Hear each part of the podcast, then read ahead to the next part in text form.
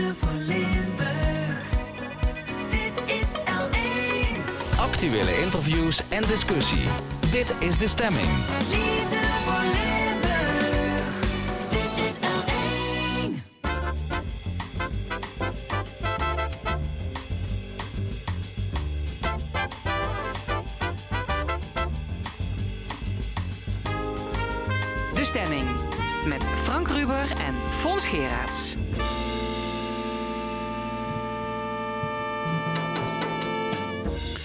Welkom bij De Stemming, het interview- en discussieprogramma van L1 Radio. Wie zijn te gast in ons eerste uur? Daan Privot, van welzijnswerker tot burgemeester van Valkenburg aan de Geul.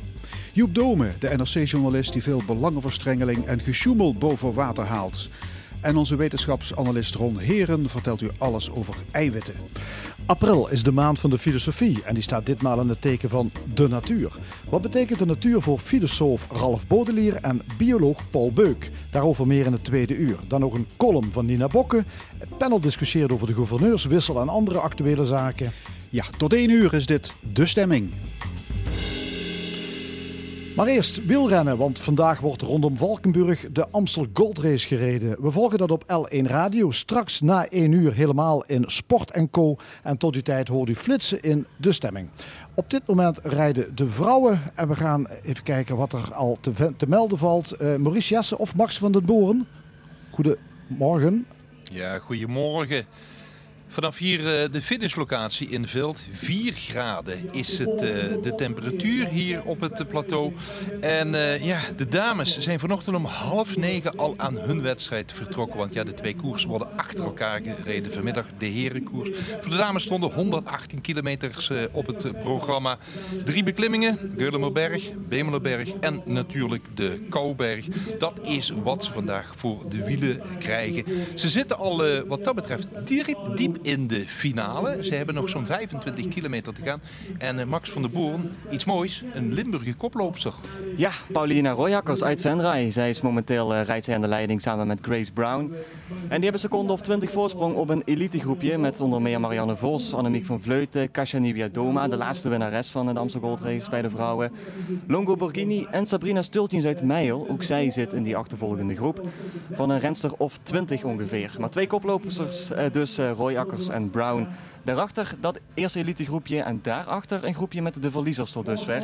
En dat zijn Anna van der Breggen en Chantal Blaak. Zij hebben de slag gemist met nog 20 kilometer te fietsen.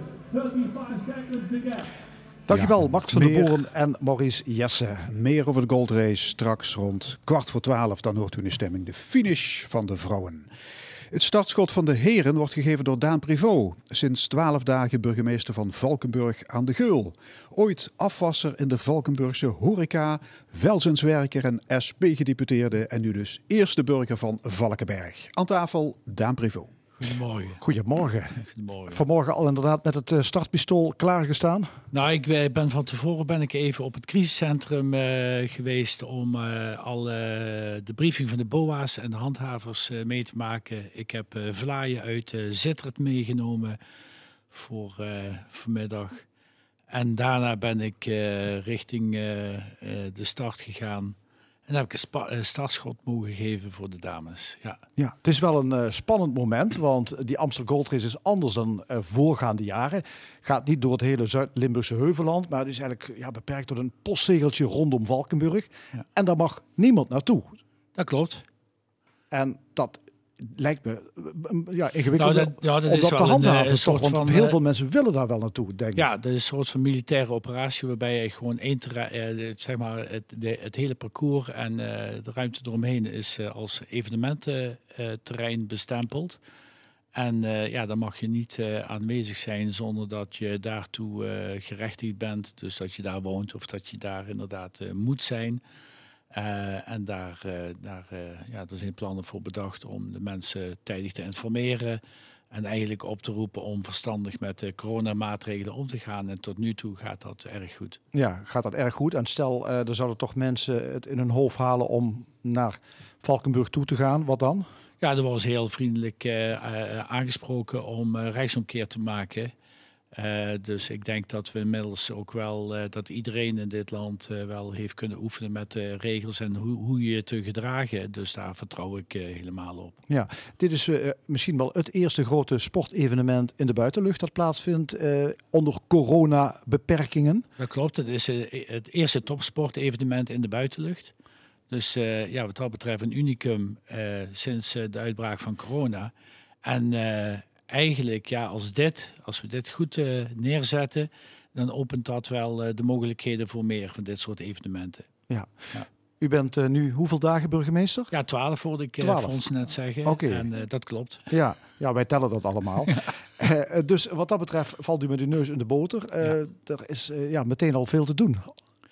Ja, ik eh, kijk, mijn voorganger eh, en, en natuurlijk mijn collega's in IJsselmargaat en Maastricht, die hebben daar eh, natuurlijk het initiatief toegenomen om, om de samenwerking te verlenen. En ja, ik mag hem als het ware, ik, ik krijg de, de, de fraaie kant dan, dus ik mag meteen het startschot geven. En wordt ingewijd natuurlijk in alle draaiboeken die er liggen. Ja. Ehm, in de inleiding zeiden we het al. eh, ooit begonnen als afwasser in Valkenburg. Ja. eh, welzijnswerker geweest. eh, gedeputeerde. Knijpt u wel eens in uw arm om te voelen of het echt allemaal waar is... dat u nu burgemeester bent? Nee, dat niet. Maar ik, sta, ik, ik verwonder mij wel regelmatig over eigenlijk de bevoorrechte positie waar ik bij tijdenwijlen in ben gekomen. En ik denk, ja, je wordt door het leven gevormd. En alles wat ik hiervoor heb gedaan, dat heeft een eh, bedoeling om eh, mee te nemen naar je daaropvolgende eh, uitdaging of functie of baan, hoe je het wilt noemen. Ehm, dus ja, ik voel me wel een bevoorrecht mens in die zin. Ja. want burgemeesters kwamen vroeger uit burgemeestersfamilies. Dat is de familie Prévost. eh, Eh, nee, alhoewel het schijnt, maar het wordt uitgezocht. Er was mijn opa local burgemeester in, in eh, Valkenburg. Die was in ieder geval politiek actief, maar toen waren er nog geen politieke partijen. Daar werd je volgens mij raadslid of iets dergelijks, afhankelijk van wat je status in het Ja. dorp zou zijn. En hij was ondernemer. Hij had een uh, fourniturenzaak en een, en een kruidenierszaak en, en was notaris. Ja, lang, lang geleden, maar voor uzelf is die, die, zal maar zeggen, die gang van, van, van, van de spijkerbroek naar het, eh, het mooie pak en de, en de stropdas eh, is natuurlijk eh, wat sneller allemaal gegaan. Dat is waar. Ja. Waar, waar komt die drive vandaan? Want zal maar zeggen, als welzijnswerker ben je toch meer het activistische type. Als burgemeester sta je boven de partijen. Van waar die, die drive om dit te gaan doen? Als burgemeester kun je ook activistisch zijn, maar dat doe je dan niet eh, zeg maar zoals het eh, beeld eh, zou oproepen, maar dat doe je op een andere manier. En de, de drijfveer waar die vandaan komt is, wat ik al eerder zei, ik heb veel in mijn leven gedaan en gezien. En als- welzijnswerker heb ik zowel met jongeren mogen werken om die op het pad te zetten of op het pad te houden. om ja, iets van het leven te maken. Maar ik heb ook, het af, ik heb ook jarenlang gewerkt bij het afvoerputje van de samenleving. Een dak- en thuisloze opvang, alcohol- en drugsverslaving. En je ziet wat dat met mensen kan doen. En als je daar, eh, ja, laten we zo zeggen, je wil iets betekenen voor de samenleving. En dan niet, eh, eh, zeg maar, eh, de, de popiopie uithangen door alleen maar met mensen in contact te treden die, die zeg maar succesvol zijn of die belangrijk zijn of die het gemaakt hebben. Nee, ik heb wel eh, oog heel breed voor die samenleving. En dan is het ook mensen die, die het heel erg lastig hebben in het leven. Nou, en al die ervaringen, eh, die, eh, die neem ik mee. En inderdaad, van afwashulp. Hè, waar je gewoon in, in, de, in die tijd van Valkenburg, ja, was om negen uur s morgens beginnen. Tot, eh, tot één uur s'nachts. En dan sliep je een paar uurtjes. En dat ging dan zo maanden door. En dan kon je over de kop lopen. Ja. Ja, dat was een andere tijd. Waar Was een andere ander tijd. soort publiek natuurlijk naar Valkenburg kwam. Een ander soort toerist. Ehm, is het wat dat betreft van zal maar het volkse toerisme... zijn we nu in een wat elitairder Valkenburg beland? Nou, dat is eigenlijk wel een interessante vraag die eh, u nu stelt. Want ik denk dat, eh, wij, eh, dat, dat ik in ieder geval aanzet zal geven om nog eens goed te kijken wat, waar Valkenburg vandaan komt, wat we nu zijn en waar we naartoe willen. Want ik kan daar geen eenduidig antwoord op geven van een volks, van, ja, volksto- volkstoerisme naar ehm, wellness en eh, een soort eh, ja, Bad eh, Valkenburg.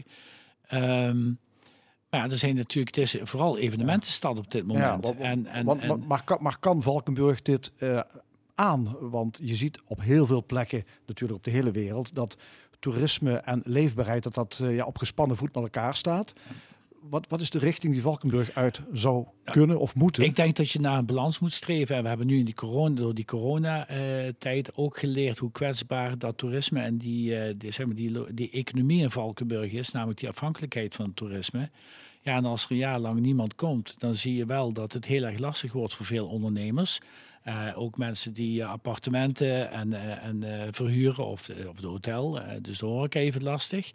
En dat is natuurlijk wel een beetje een, een, ja, een, eh, een beetje eenkennige eh, economische structuur daar. En daar moet je wel iets aan gaan doen. Nou, dat doe ik natuurlijk niet, maar ik ga wel kijken eh, hoe wij met elkaar eh, in gesprek kunnen gaan. Wat, eh, wat, ja, waar we over tien jaar staan. Dus eh, breder, eh, een bredere oriëntatie in veel- dat toerisme? Ik, ja, of- ik denk eh, veel breder. Ik denk met name de samenwerking toch ook in het Heuvelland en met eh, de grote steden, met name Maastricht, daar moet je toch wel goed naar kijken. En maar ik breder denk- binnen dat toerisme of moeten we ook buiten toerisme? Nee, ook buiten, buiten toerisme denken. Hè. Dus je moet ook, eh, ik, ja, ik ga in ieder geval kijken welke kansen er liggen als het gaat om werkgelegenheid. Eh, Om eh, ook buiten toerisme natuurlijk ander soort werkgelegenheid te kunnen bieden. En ik denk dat er op het gebied van cultuur en creatieve industrie, gecombineerd met een prachtig landschap, dat daar wellicht ook nog kansen liggen. Ja, want Valkenburg is ook, eh geloof de op één na meest vergrijsde gemeente van Nederland. Ehm, ik, ik weet niet, vindt u het belangrijk om meer jongeren daar te houden? Nou ja, ik vind het altijd een beetje een populaire gedachte. Eh, het is gewoon een demografisch gegeven, klopt. Valkenburg vergrijst sterker, of althans is eh, koploper zo'n beetje. En dan, en ik weet natuurlijk uit, de periode dat ik gedeputeerde was, ja, dan was het ook eigenlijk de krimp tegengegaan in Limburg. Ehm, de, dus ontgroening en de vergrijzing eh, proberen terug te dringen. Ehm, ja, dat is een aardig streven, maar ehm, het is een gegeven en daar moet je naar kijken. En daar moet je ook eh, in de dagelijkse praktijk, je moet het leefbaar houden. Wat zijn de wensen van de inwoners van eh, Valkenburg aan de Geul? En, en natuurlijk ook de kernen. En het is te simpel om te zeggen, eh, we maken het aantrekkelijker voor jongeren. Nou, geloof me maar dat ze in Amsterdam niet op de trein springen om naar, eh, naar het zuiden te komen. Maar je kunt wel kijken hoe je de eh, jonge mensen in de regio meer binding kunt bieden. En dat is natuurlijk op het gebied van werk en wonen, maar ook recreatie. Dus cultuur is dan weer belangrijk, je kunnen bewegen. Ja, en al die elementen spelen een rol, maar je hebt daar geen formule voor. Nee. U bent in eh, 2018 opgestapt als gedeputeerde. U zat eh, namens de SP in, eh, provinciaal, of, eh, in de gedeputeerde staten. Eh, dat was toen met aanleiding van het eh, conflict over de windmolens in, eh, in, in Blerik. U heeft toen ook het lidmaatschap van de SP opgezegd. Eh, een hele turbulente tijd.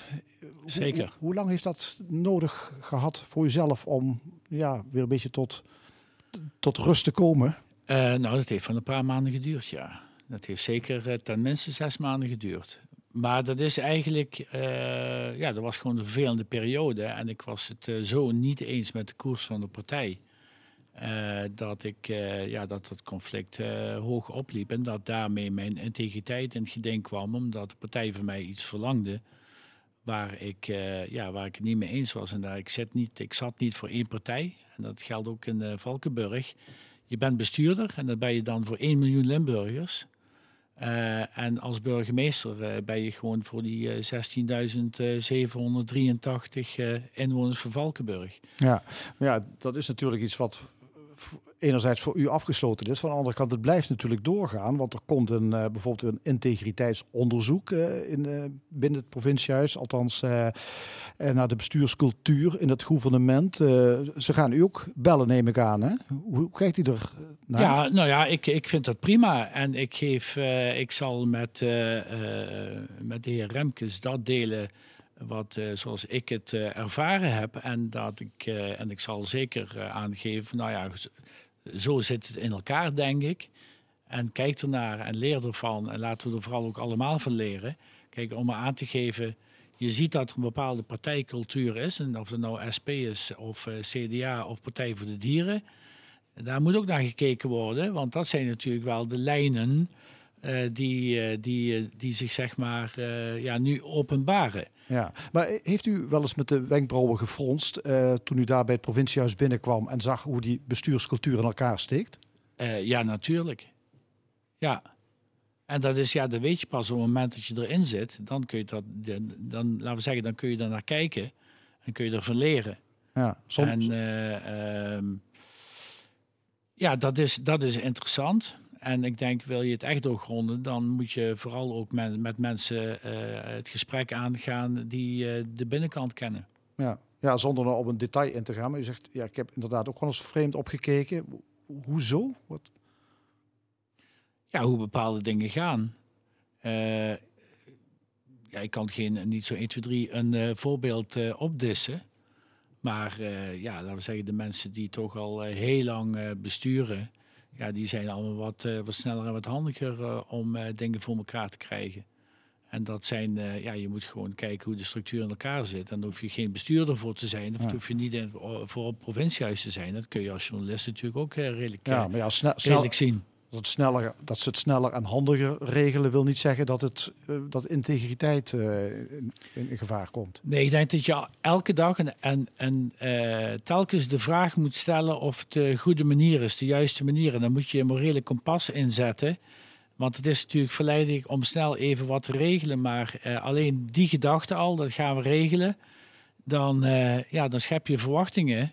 En eh, doe je dat op een bestuurlijke manier zoals het hoort. Open en transparant. En in gesprek en in dialoog met iedereen die daar eh, mee te maken krijgt. Of, eh, of vind je het doel aan zich, ja, ik heb toegezegd iets te regelen en dan ga je het regelen. Ja, dan, dan, dan zet je jezelf al in een lastige positie. Ja. U bent nu burgemeester van Valkenburg. Eh, dat hele burgemeestersambt is de afgelopen decennia natuurlijk ook behoorlijk ingewikkeld te worden. Hè? Er zijn onderzoekers die zeggen, ja, die burgemeesters die verzuipen in een moeras aan, eh, aan, taken, aan functies. Ehm, hoe kijkt u dat tegenaan? Ja, ik heb, eh, laten we zeggen, ik heb collega's, maar toen was ik nog geen collega, daarover gehoord. Ik zou bijna zeggen, ehm, eh, ja, je mag werken voor je geld en voor die positie. Het is een privilege. En ehm, ja, ik, laten we zeggen, ik, ik zit pas twaalf dagen, dus ik kan er niet helemaal over oordelen. Ik weet wel dat het gevarieerd is en dat er grote verantwoordelijkheden mee gemoeid zijn. Ehm, en eh, ik hoorde ja, iemand zeggen, we zijn geen, heet dat, duizend dingen doekje. Ja, eh, een, een, een burgemeester moet per saldo een duizendpoot zijn, omdat je met heel veel situaties te maken krijgt. En hele leuke dingen, hele goede dingen, maar natuurlijk ook heel verdrietige en hele lastige dingen. Zoals, en daar kun je over discussiëren. Hè, zoals natuurlijk, eh, laten we zeggen, de IBS, hè, de inbewaarstelling, de gedwongen Ja. opnames waar de burgemeester het sluitstuk vormt. Ja, dat zijn wel hele lastige menselijke aspecten. Die horen er ook bij. Ja. Nu weer naar eh, Valkenburg. Eh. Wat is het eerste wat u moet gaan doen nu vandaag? Nou, eerst moet ik eens bij de start zien te komen. En dan eh, mag ik de elite heren wegschieten. Nou, dat is natuurlijk een mooie... Kijk, dat is een van de mooie kanten. Dat zijn de leuke dingen. ja, En, en daarna ga ik snel naar huis om de wedstrijd te bekijken op het scherm. Dank u wel. Daan Prevot, burgemeester van Valkenburg. Graag gedaan. Zometeen naar de stemming. NRC-journalist Joep Domen. Hij bracht het subsidieschandaal rond Herman Verrijen aan het licht. Eerst muziek. Woensdag is het vijf jaar geleden dat Prince overleed. Hij was 57. Van het gelijknamige album is dit Controversy.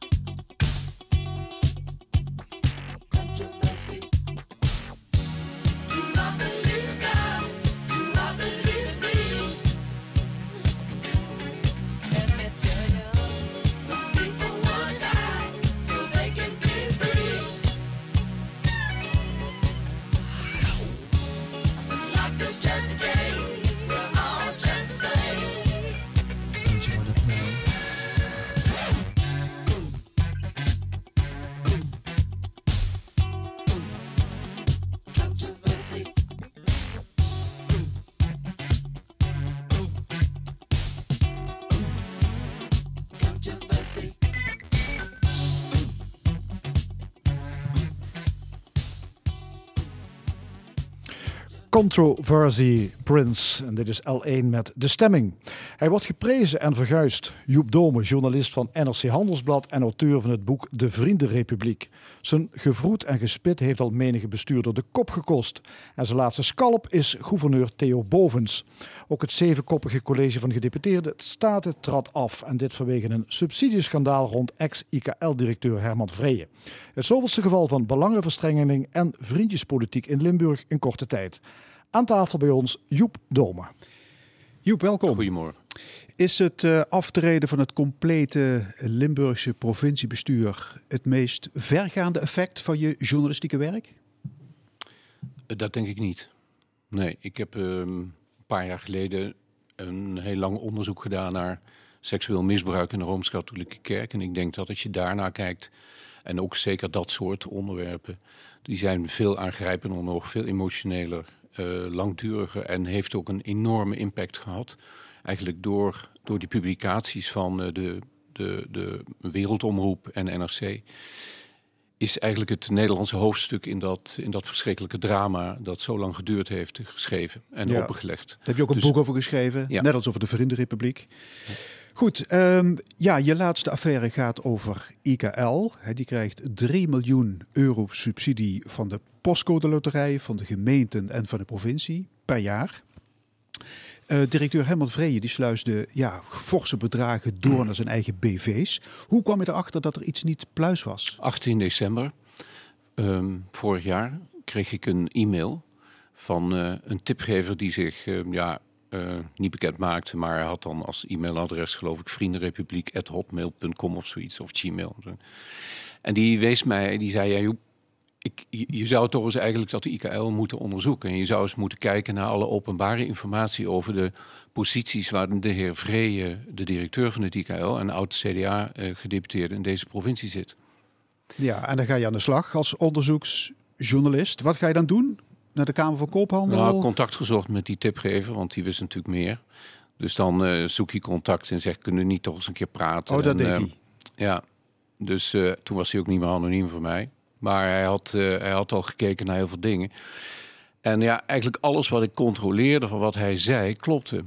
En het fraaie eigenlijk aan alles wat we geschreven hebben... we hebben op 23 maart hebben we dat verhaal geschreven... en we is Paul van der Steen, onze correspondent in Maastricht... en, en ik dan samen verhaal geschreven over het Groene Syndicaat. Want het bleek echt een syndicaat te zijn. Een kluw aan stichtingen en BV's opgericht door de oud-gedeputeerden... met medewerking van, eh, van eh, partijgenoten, CDA'ers, burgemeesters, gedeputeerden, wethouders...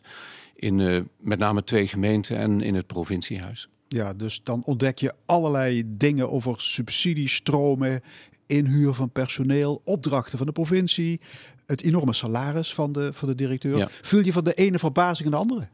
Eh, ja, eigenlijk wel. En, en vooral ook omdat het zo eenvoudig op te duikelen was. Weet je, we hebben wel eens onderzoeken. Daar is het allemaal heel ingewikkeld en zo. Maar ik geef je een voorbeeld. Ehm, wij, ehm, eh, wij keken naar een van de bedrijven van Herman Vreeën. Dat bedrijf heet Boswerkt BV. En eh, dat eh, werd door de provincie Limburg en door een aantal en door die enzovoort. Nou, ja, we krijgen allemaal opdrachten. En we keken naar één opdracht voor de provincie Limburg. Dat is een opdracht in januari 2014 verstrekt door de toenmalige gedeputeerde Patrick van den Broek. Er was een principebesluit genomen in het college van GS op zijn voorstel om Boswerk BV 250 hectare bos in Limburg te laten onderhouden. Nou, oké, dat is gepubliceerd, openbaar, kun jij zo googlen. Alleen, wij kijken dan, maken dan een tijdlijn. Hè, als we beginnen met zo'n onderzoek en dan zet je in die tijdlijn zet je dus allemaal dingen. Dus ik was dat in aan het vullen op die tijdlijn. En toen zag ik, verdomd, boswerk bestond nog helemaal niet.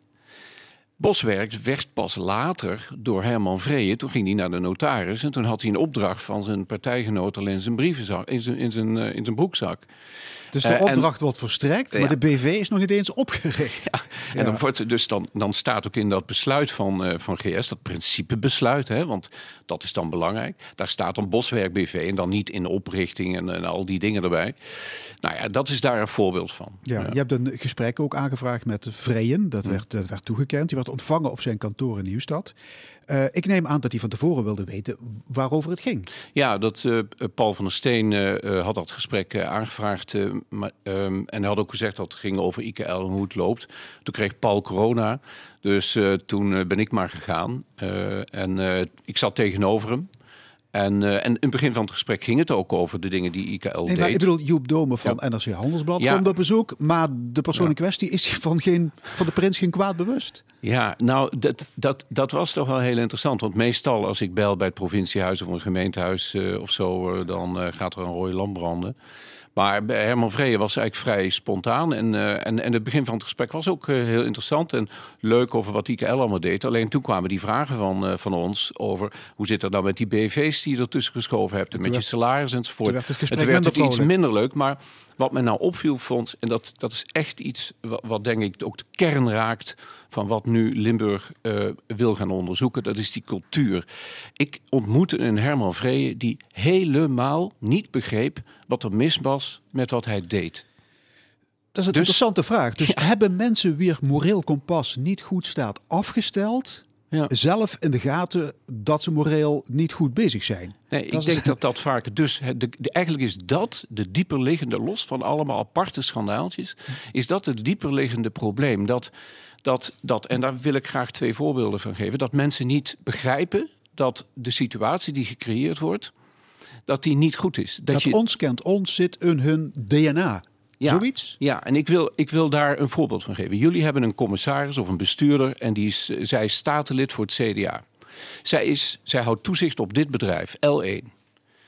Tegelijkertijd Mevrouw is Pont. L1, mevrouw, ja, nou ja, jij noemt haar naam. Ik, tegelijk is L1 een journalistieke organisatie die mevrouw, de, de, de CDA-statenfractie in de gaten moet houden. Ik vind dat dat niet kan. Dat, is, dat heeft verder niets met of zij nou wel of niet integer is te maken, maar dat kan gewoon niet. Nog een voorbeeld. In de journalistiek. We blijven in Limburg.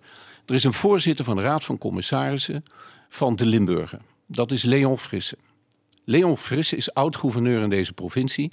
Leon Frisse is voorzitter van een stichting, het Dr. Nolens Fonds, die gelden aan het CDA geeft in Limburg. En deze man, verder niets ten nadele van hem, maar hij is voorzitter van de Raad van Commissarissen van een mediabedrijf dat hem en het CDA in de gaten moet houden. Ik, ik maak een vergelijking. Stel nu dat NRC een nieuwe voorzitter van de Raad van Commissarissen zou benoemen en dat is Jan-Peter Balkenende. Het land is te klein, dat gaat niet. Maar hier kan dat. En er is niemand die zich daar vragen bij stelt. En dat is, denk ik, waar we het hier, of waar men het over zou moeten hebben. Dat dit allemaal niet verbaast en dat dat kan. Ja, inmiddels bij L1 verbaast het wel, want ik begrijp dat jullie ook vinden dat de hele constructie niet zo goed is. Ja. Joep, hier op tafel ligt eh, De Vriendenrepubliek. Het boek dat jij 25 jaar geleden schreef over de verstrengeling van de Limburgse bouwwereld en de, en de politiek. Heb je het recent nog eens doorgebladerd? Ja, En? er zijn al heel veel mensen dood. Ja. Het is echt, eh, als je ziet eh, in die Wie is Wie, hè, dan, dan zijn zoveel mensen Ja. die, die toen een rol speelden overleden. Maar in die 25 jaar daarna reikte de ene affaire zich aan de andere. Ja. Dus wat dat betreft heeft jouw boek geen louterend effect gehad. Nee, maar dat is ja, louterend effect. Ik weet niet. Ja. Kijk, het Openbaar Ministerie is toen eh, in actie gekomen. Hè. Ze hebben eh, uiteindelijk zijn er negen burgemeesters, eh, wethouders en een gedeputeerde, ex-gedeputeerde veroordeeld. Voor allerlei zaken, onder andere integriteitsschendingen, valsheid in geschriften en dat soort dingen. Ja, en dat, dat, dat is wel iets waar ik, waar ik nu ook naar kijk. We hebben nu weer zo'n nieuwe situatie. Het cumuleert in het aftreden van het voltallige provinciebestuur. En de vraag die je moet stellen is: hoe krijg je dat nou weg? En dat kom ik nou even terug op die bestuurscultuur. Net, kijk, zolang je niet begrijpt dat je als statenlid van het CDA niet een eh, eh, commissaris moet zijn bij een omroep die jou controleert, eh, wordt dat heel erg moeilijk. En ook nu, hè, ik, ik denk, ja, ook van nou, eh, hier komt een onderzoek en, eh, en, en misschien komt het Openbaar Ministerie eh, ook in actie. en, en dan?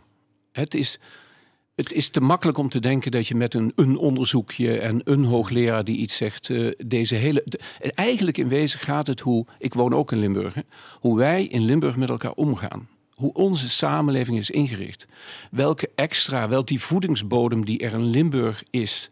Hè, die dit soort dingen mogelijk maakt. Die, en, en daar ben ik van overtuigd, en je kunt daar een heel wetenschappelijk discours over houden, dat het in Limburg gewoon risicovoller is op dat gebied. De manier waarop mensen met elkaar omgaan, die geografische liggingen. Paul van der Steen noemt het altijd een vissenkom. En de vissenkom waarin in Zuid-Limburg met name, eh, waar iedereen elkaar altijd maar weer tegenkomt met een beperkt aantal vissen. En die draaien allemaal rondjes en je hebt elkaar allemaal weer nodig. Ja, met En een dat is- dominante positie van één politieke partij Ja, ook nog eens. Ja, Joep, je hebt nog veel meer tegels gelicht hè, in, de, in de loop der tijd. De, de Bulgaarse bungalow van, van Gert Leers. Je noemde al eh, het seksueel misbruik in de Rooms-Katholieke Kerk. De mestfraude in Brabant en Limburg, niet te vergeten. Kun je zeggen hoe, hoe, hoe zuidelijker, hoe groter de beerput? Nee, ik, ik heb ook. eh, nee, dat kun je. Ik, ik- ja, ik, ik kijk werk in het hele land en ook daarbuiten. eh, ik ben het Europees Parlement geweest al een tijd geleden. En dan kan je zeggen dat is ook Ligt niet ook, zo heel, fraai. ligt ook heel zuidelijk, Straatsburg. Nou, nee, nee, Brussel. Brussel ligt noordelijker dan eh, Maastricht, kan ik je vertellen. Ja, maar ehm, nee, eh, dit, dit is, kijk, integriteitskenningen komen overal ter wereld voor. Van IJsland tot Zuid-Italië, dat is punt niet. Het enige waar je naar moet kijken eh, is, ehm, eh, ja, soms zijn, zijn situaties gewoon gevoeliger daarvoor. En eh, Limburg zal, ja, daar, daar moet je gewoon concluderen dat de kans dat er iets misgaat door een aantal van die factoren waar we het net al over hadden, hier, dat risico is hier gewoon groot. Jij hebt eh, ja, reputaties gebroken, carrières geknakt, Limburg bezoedeld. Je moet eh, de nodige vijanden hebben onder het Limburgse establishment. Is dat zo? Ja, het, is, ehm, het, het maakt het werk wel soms moeilijk. Ik heb nu, in, we hebben vier verhalen geschreven hè, eh, in de afgelopen anderhalf jaar. Twee eerste verhalen met eh, eh, Theo Sneakers. Ja, over de klusjesmannen, de ruimte voor ruimteregeling en de belangenverstrengeling van Ger Koolmans. Ja, maar die eerste twee heb ik met Theo Sneakers gedaan, voortreffelijk journalist van de Limburger. Die twee laatste niet. Eh, daar heeft de NRC zelf gedaan. Ehm, maar wat ik, eh, wat ik merk is dat eh, ik, ik heb met Theo toen, eh, voordat die klusjesman, heb ik een, een interview gehad met, Bovens, met de heer Bovens en de heer Koopmans. En dat was meteen het laatste interview. Ze geven mij geen interviews meer dan als ik het vraag. Ik wacht op antwoorden die ik niet krijg. Ik krijg, als ik al antwoorden krijg, omzeilen, om worden antwoorden omze, om, omzeild. Het is, weet je, het, dat is een houding, een defens- defensieve houding die ik, ik kan dat begrijpen dat je denkt van, oh jee, daar belt Dome weer, er wat aan de hand. Maar ja, het is Dus- ook toch dus jij een openbaar bestuur dat, dat waarvan, waarvan je eigenlijk mag vragen dat ze gewoon echt Ja. open en transparant zijn. Joep, we moeten even naar de Ja. Amstel Gold Race. De finale van de dames zit eraan te komen. Waar we zien dat nog 400 meter te rijden zijn voor de dames. En er zijn twee koploopsters op dit moment. Nieuwe Jodoma en Laura Longa Borghini. Maar die worden dan nog ingehaald door het groepje wat er achteraan komt. En dan is het dus eenzelfde situatie als vorig jaar met Van der Poel. Alleen het verschil is hier dat het een grotere groep is die nu richting de streep gaat. Een grote groep met daarbij onder andere ook nog Marianne Vos. Die dan nu de sprint aangaat. Maar het is nog eh Longa Borghini die met een laatste krachtsinspanning die laatste energie eruit persen. En de linkerkant zien we dan Marianne Vos. Gaat Marianne Vos het halen? Heeft ze genoeg voorsprong? Ze kijken en de armen gaan in de lucht. Marianne Vos is de winnares van de Amstel Gold Race 2021. Machtige sprint van de Nederlandse die ooit hier op ditzelfde parcours al een keertje wereldkampioen werd. Pakt nu hier haar zege in deze editie van de Amstel Gold Race. En nog even een eervolle vermelding voor Paulina Royakkers uit Venray. Zij reed in de type finale een tijdje aan de leiding samen met Grace Brown. Werd ingelopen op een kilometer of 17, 18 voor de finish. We heeft een uitstekende koers gereden die dus wordt gewonnen door Marianne Vos. Aan tafel hier in de stemming Joep Domen, onderzoeksjournalist van NRC Handelsblad. Joep, je zei net, ja, ik, ik word vaak tegengewerkt in, in Limburg eh, in onderzoek naar corruptie. Nou, Ehm, niet alleen in Limburg overigens, want Elders ook. ehm, ja, Ja. Limburg is wat dat betreft ook niet uniek hoor. Je was ook niet uitgenodigd voor de persconferentie waarop Makkus en Koopmans hun ontslag bekend maakten. Je hebt toen de gouverneur om opheldering gevraagd. Nou, Hoe- Paul van der Steen was, eh, is, is, eh, die was net weer van zijn co- co- corona genezen. Toen is toen dus toch nog naar het provinciehuis gegaan. Dat was voor mij wat moeilijk, maar hij woont hier in Maastricht, dus dat ging snel.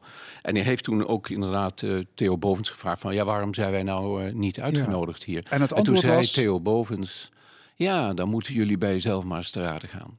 En dat, dat, is, dat illustreert, denk ik, precies van... Het, dat is het probleem. Ja, de Dat krant staat waar misschien wordt het tijd voor zelfreflectie van uw kant. Ja. Vraagteken. Ja, ja, dat, of woorden van Ja. gelijke strekking. Ja, zeker. Ja, dat, dat is dus het probleem.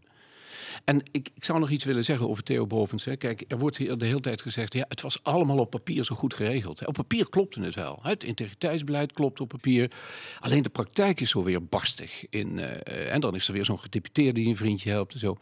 Maar dat is maar zeer de vraag. Kijk, ehm, op papier was het niet altijd goed geregeld. Ik wil eh, de luisteraar eraan herinneren dat Limburg de enige provincie was waar eh, geen anti-draaideurconstructie was opgenomen in de gedragscode. Echt verbazingwekkend. Alle andere Nederlandse provincies hebben dat, hadden dat, en in Limburg niet.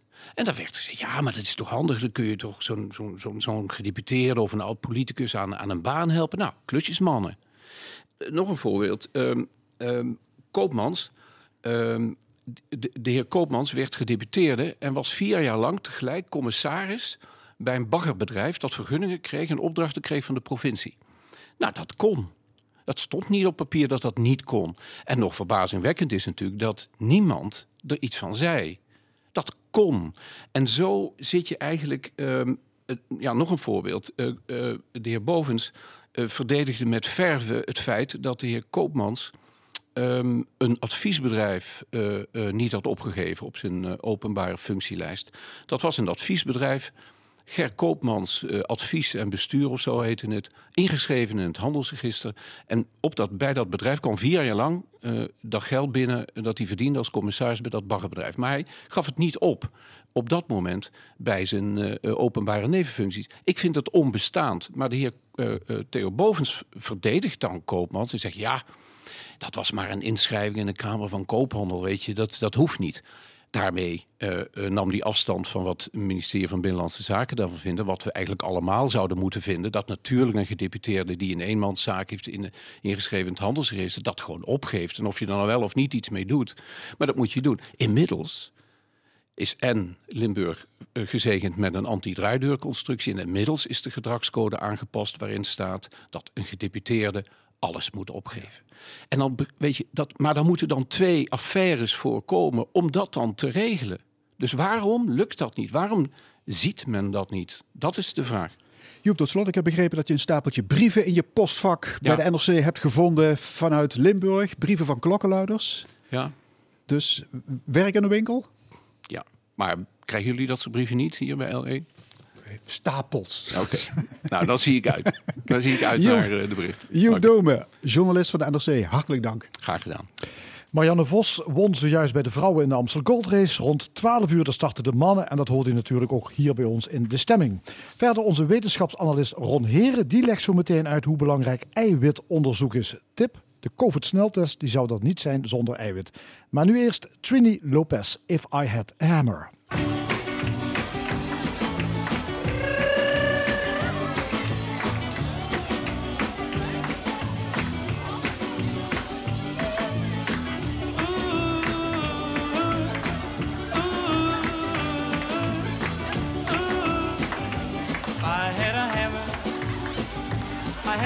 The morning, a hammer in the evening, all over this land.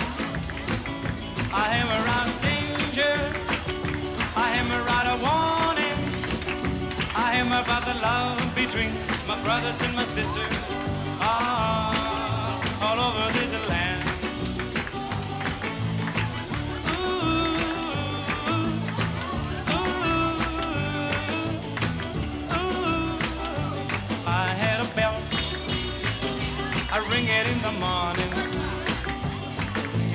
evening, all over this land. I ring out danger, I ring out a warning, I ring out about the love between my brothers and my sisters, all, all over this land.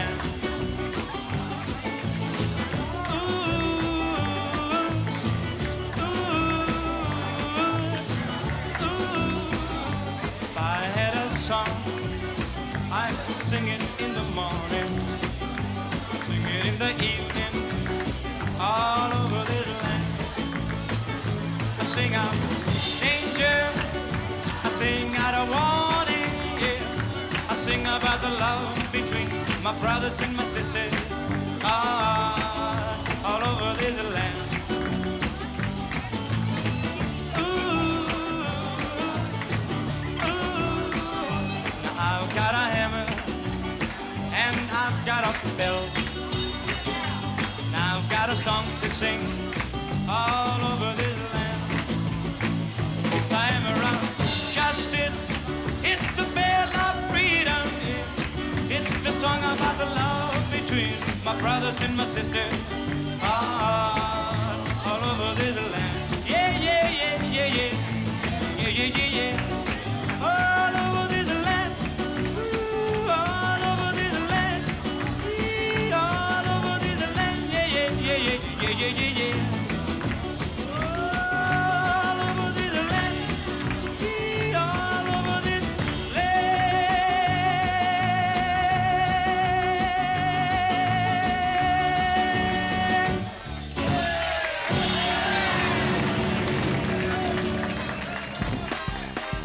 De Analist.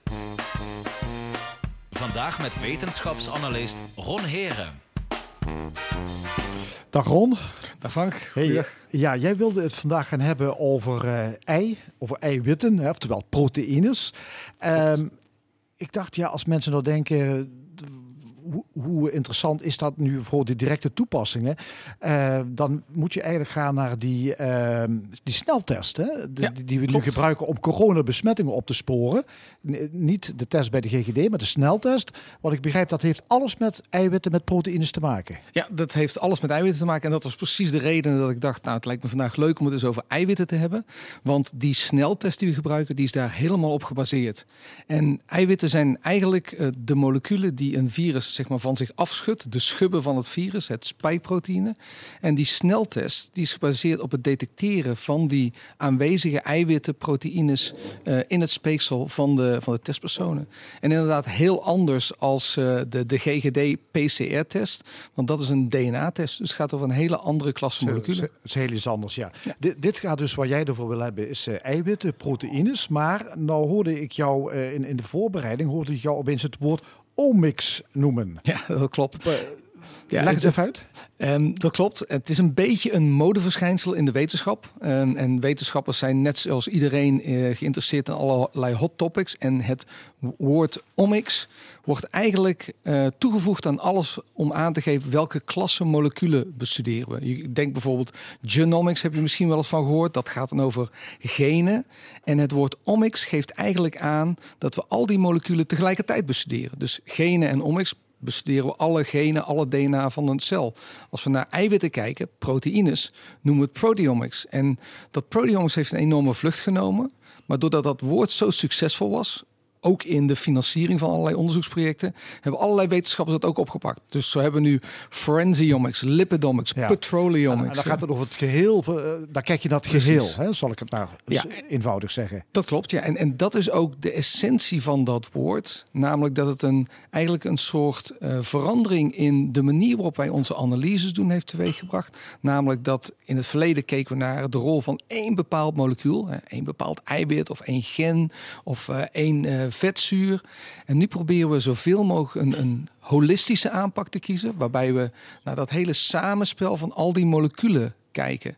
En dat samenspel is zo belangrijk, want net zoals mensen werkt een molecuul ook niet alleen. Hè? Dus die moleculen werken samen. Ja, dan is het ook logisch dat we naar alle moleculen tegelijk kijken. En met het woord omics geven we dat aan. Ja, en in dit geval dus de eiwitten. Klopt. Waarom zijn eiwitten zo belangrijk? Nou, ik, ik maak altijd de analogie met, met de samenleving. Hè. Eh, In de samenleving hebben wij een wetboek waarin we alle regels, hoe wij samenwerken, wat er mag en wat er niet mag, hebben vastgelegd. Nou, het DNA, dat is zeg maar het wetboek van de cel, het moleculaire wetboek van de cel. Maar in de cel heb je ook werkers nodig. En de eiwitten, dat zijn nou echt de werkers van de cel. Nou, stel je een samenleving voor zonder werkers, zonder mensen die het eh, daadwerkelijk iets voor elkaar krijgen, dan gebeurt er niks. Nou, zo ook in het leven. Zonder die eiwitten kan het leven niet bestaan. Dus die eiwitten spelen een essentiële rol in het maken van het, het laten groeien van cellen, het delen van cellen, het eh, vormen van structuren, het regelen van eh, processen gerelateerd aan ziekte en gezondheid. Dus eigenlijk kom je ze overal tegen. Zo'n virus, hè, dat bolletje wat we altijd op het journaal zien, ook dat is een eiwitbolletje. Dat zorgt voor de structuur van dat virus.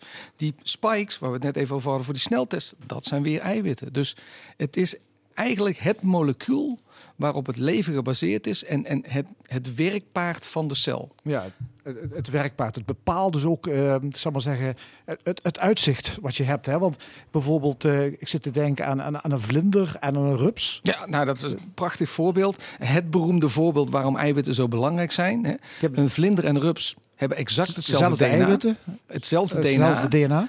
maar zien er heel anders uit. En ze zien er anders uit omdat de eiwit, eiwitregeling gedurende de levenscyclus van die rups naar vlinder toe compleet anders is. En dat is keurig vastgelegd op dat DNA. En doordat dat vast ligt, komen de juiste eiwitten op het juiste plekje, eh, op het juiste tijdstip. En krijg je die transformatie van rups naar vlinder. Ja, dus daar kun je wel heel veel mee. Eh, Is trouwens nog uit te leggen hoe die eiwitten gemaakt worden?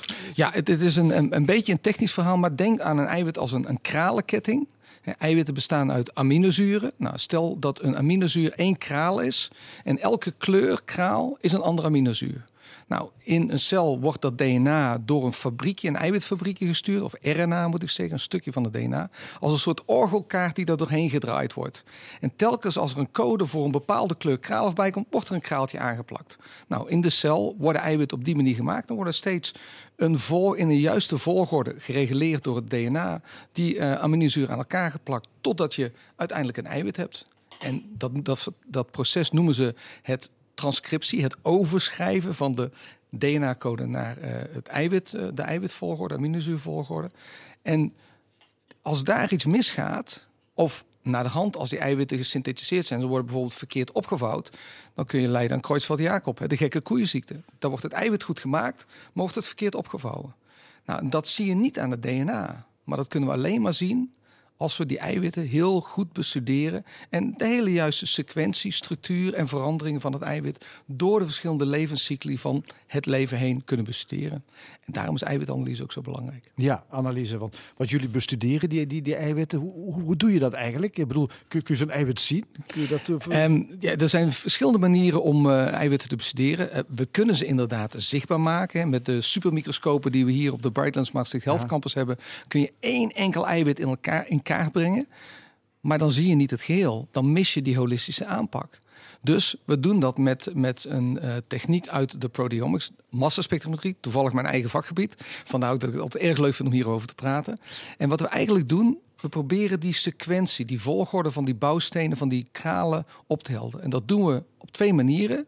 De ene manier heet top-down, van bovenaf. Dan nemen we het hele eiwit, we stoppen dat in zo'n analysator en we maken het dan warm. We stoppen er energie in hè, door met hitte, lasers. En dan valt het in stukjes uit elkaar. En dan breekt het toevallig op de zwakste binding in die kralenketting. En dat is het touwtje tussen de twee kralen. Dus als je dan het hele eiwit hebt, dan valt er stukje voor stukje een aminozuur af. En dan kun je keurig die sequentie aflezen. Dat heet dan top-down. En we kunnen het ook bottom-up doen. En dat zijn de eiwitten die heel moeilijk te analyseren zijn. En daar gebruik ik eigenlijk, eigenlijk een trucje voor die ook in de wasmiddelen tegenkomt. Namelijk, daar gebruiken we enzymen.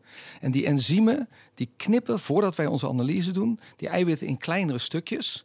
Zijn daardoor in de wasmachine wat beter uit te wassen. Maar in onze een massaspectrometer, onze analysator, ook beter te analyseren. En dan doen we hetzelfde experiment, alleen dan doen we het op kleinere stukjes peptide. Ja, er wordt eh, onderzoek gedaan naar proteomics hier, eh, Ja. ook in Limburg. Hè? Klopt. En wat, wat, wat, is, wat, wat- kunnen we er op den duur mee, zullen heel veel mensen denken.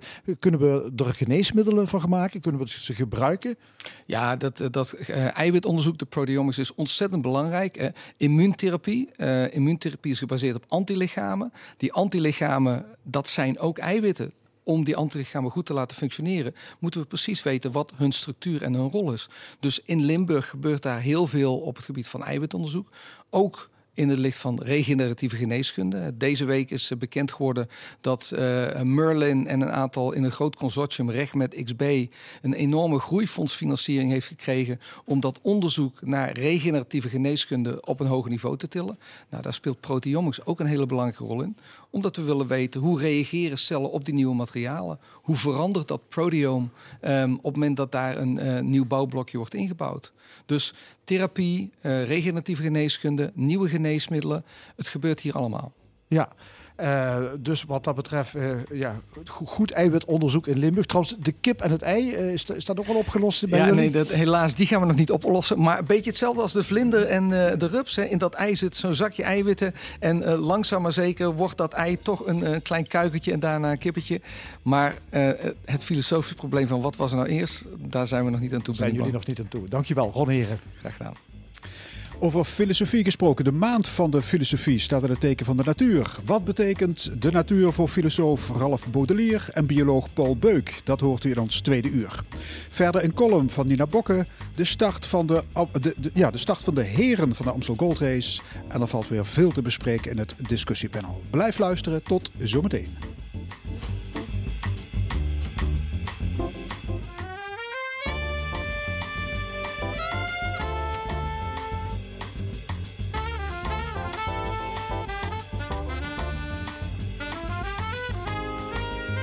De stemming met Frank Ruber en Fons Geraerts.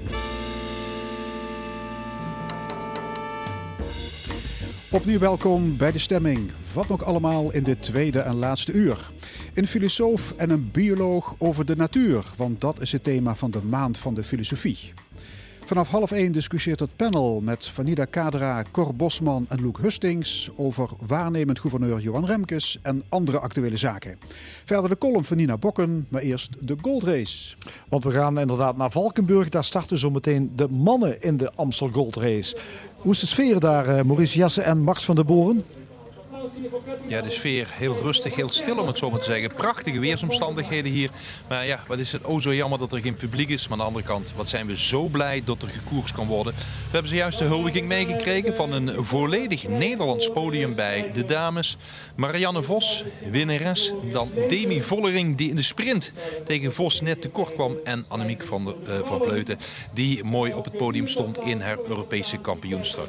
Dadelijk de koers van de mannen. Ja, Max, eh, dat belooft ook een spektakel te worden. Eigenlijk net zoals de vrouwenkoers. Ja, dat zou natuurlijk heel mooi zijn. We gaan straks eh, ruim 219 kilometer fietsen met eh, de mannen. Die gaan over enkele ogenblikken starten. Met enkele grote namen. Primoz Roglic, Wout van Aert, de wereldkampioen Julio Alaphilippe bijvoorbeeld. En natuurlijk Wout Poels uit Litterswijk. We gaan ons eh, inderdaad hopelijk opmaken voor wederom een mooie koers. Die bij de vrouwen was mooi. Hopelijk nu ook bij de mannen. Dankjewel, Maurice Jassen en Max van der Boren bij de Amstel Gold Race. April is de maand van de filosofie en thema is deze keer de natuur. Want de natuur staat onder grote druk. Denk aan smeltende ijskappen, ontbossing, verdroging en het verdwijnen van dier- en plantensoorten. Hoe erg is de natuur eraan toe? Hoe schuldig is de mens? En is er een verschil tussen natuur en cultuur? Allemaal zaken die we gaan bespreken met twee gasten. Ralph Baudelaire, journalist en filosoof, en Paul Beuk. En hij is bioloog en conservator van het Natuurhistorisch Museum in Maastricht. Heren, welkom. Wat betekent eh, de natuur voor jullie? Eh, Paul Beuk. Ja, het is de bron van mijn werk.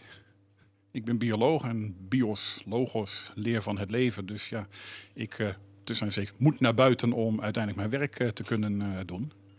En ja, daar zie je dus eh, het hele evenwicht van alles wat er is. En de variatie van alles wat er is. En ja, dat is een, eh, waar het om draait. Nou, voor mij is de natuur vooral plezier. Nu, hè, die ontluikende lente, die felgroene kleuren overal. Kijk je naar buiten, achter jullie, eh, Fons en Frank, en dan zie je allemaal vogels door de bomen schieten. Nou, dat is gewoon leuk, mooi om te zien, om van te genieten. Dus dat, als ik dan een insteek zou moeten kiezen, is het toch het plezier, het genot van de natuur. Ja, wat is jullie eerste natuurherinnering? Die, die diepe indruk heeft gemaakt. Op vakantie of vroeger thuis? Ja, vind ik heel lastig. Ik ben natuurlijk opgegroeid in een, eh, hier in Zuid-Limburg in een, ja, een prachtig natuurgebied. Wat rare is dat je als kind dat je me amper realiseert. Hè? Want dat is het gewoon een vis in het water.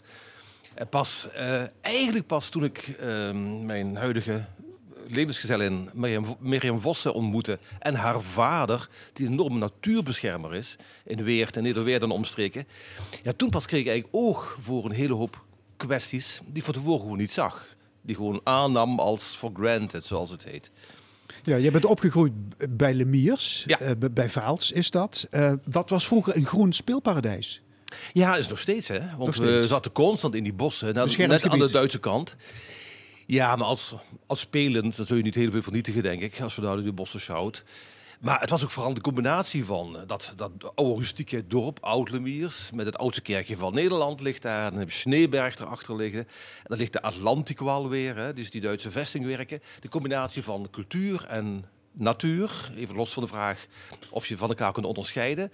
Maar vooral dat, dat, dat oude cultuurlandschap, dat heb ik altijd erg, eh, en nog steeds heel erg gewaardeerd. Paul Burk, je bent opgegroeid in West-Friesland. Mhm. Is dat gebied er nog? Is dat nog even ongerept als vroeger? Of is alles Nee, weggebulldozerd voor woningbouw? Nee, dat, nou, er is een heleboel weggebulldozerd voor eh, woningbouw, dat zeker. Maar ik, ik, toen ik daar kwam, toen was ik eh, vier. En dan heb je het eind jaren zestig. En toen was men eigenlijk in aanloop naar de hele grote ruilverkaveling. En daarvoor was een groot gedeelte van de polder was, ja, eh, kleine slootjes, eh, heel veel kleine percelen. Eh, je kon letterlijk gewoon uren varen ja, van het ene plotje naar het andere plotje. En dat is ja, gereduceerd tot gigantisch grote lappend biljartlaken. En ja, eh, rechte vaartjes ertussen en alles met trekkers en zo bereikbaar waar ze vroeger met eh, de schuit eh, naartoe gingen. Dus er is het nodige verwoest, verdwenen. Daar is een heleboel verdwenen. Ja, al, gewoon het, het relatief kleinschalige is opeens heel grootschalig geworden.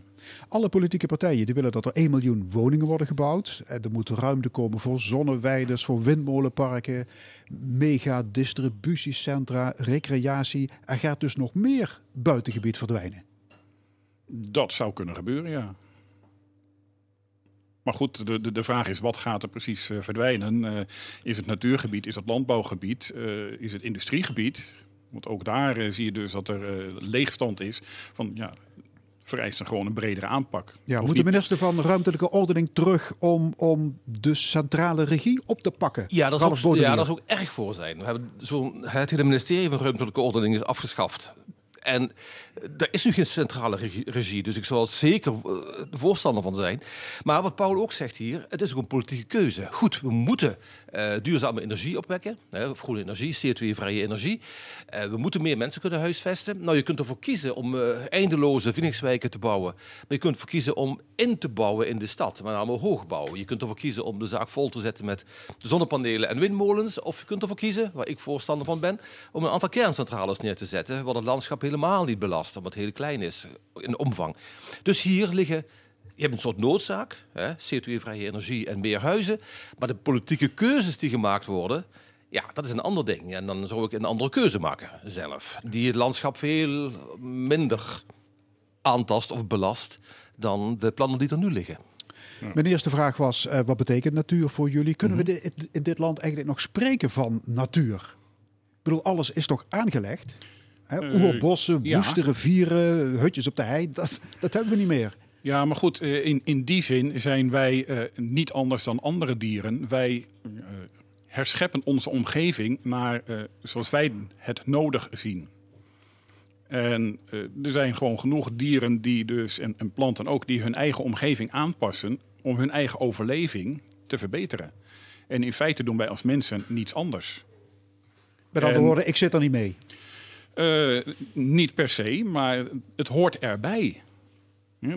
Laten wij dus eh, de, de grote grazers eh, die in de duinen zitten bij Zandvoort, de damherten, laten we die rustig hun gang gaan. Dan wordt het, wordt het hele duingebied eigenlijk vooral een grasvlakte. Want zij eten gras en die kleine plantjes, ja, die eten we ook wel op. Die zijn dan zo meteen weg en daar staat er weer gras. En dan kunnen ze dus hun eigen omgeving creëren. Maar dat is niet de omgeving die wij willen hebben. Dus als je gaat kijken van hoe zien wij natuur? Ja, wij zien natuur eigenlijk meer als cultuurlandschap, want die kunnen we maken. Maar de natuur bepaalt zelf ook ontzettend veel. Tijdens de maand van de filosofie verschijnt er altijd een boekje. Ja. Ditmaal geschreven door Eva Meijer. Zij stelt dat het is misgegaan op het moment dat de mens zich niet langer onderdeel voelde van de natuur. Toen is de vernietiging van de wereld begonnen. Ralf Baudelaire, mee Ja, eens? nu komen we eigenlijk op een filosofische punt. Overigens heeft Paula op eh, al eh, gepreludeerd. Ik ben het gewoon helemaal niet eens met de stelling dat er minder natuur is.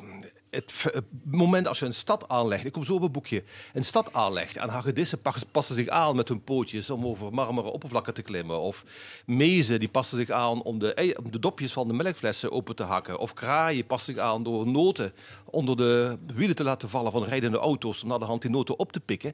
Dan is dat ook natuur. Natuur is een, iets wat zich wat evolu- evolueert.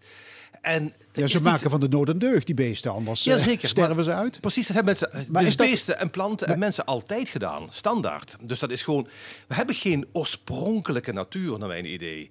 Natuur is iets wat constant in ontwikkeling is. En vroeger waren het dan de dinosaurussen die voor een groot deel, de grote grazers, de, mammoeten en andere beesten die bepaalden. En nu zijn wij natuurlijk voor het grootste deel de bepalende factor. Wat ook een enorme verantwoordelijkheid op ons legt. Maar ik zie niet het, de voorstelling die een beetje in jouw vraag zit, Fons. En in heel veel eh, natuurbeschermers meespeelt.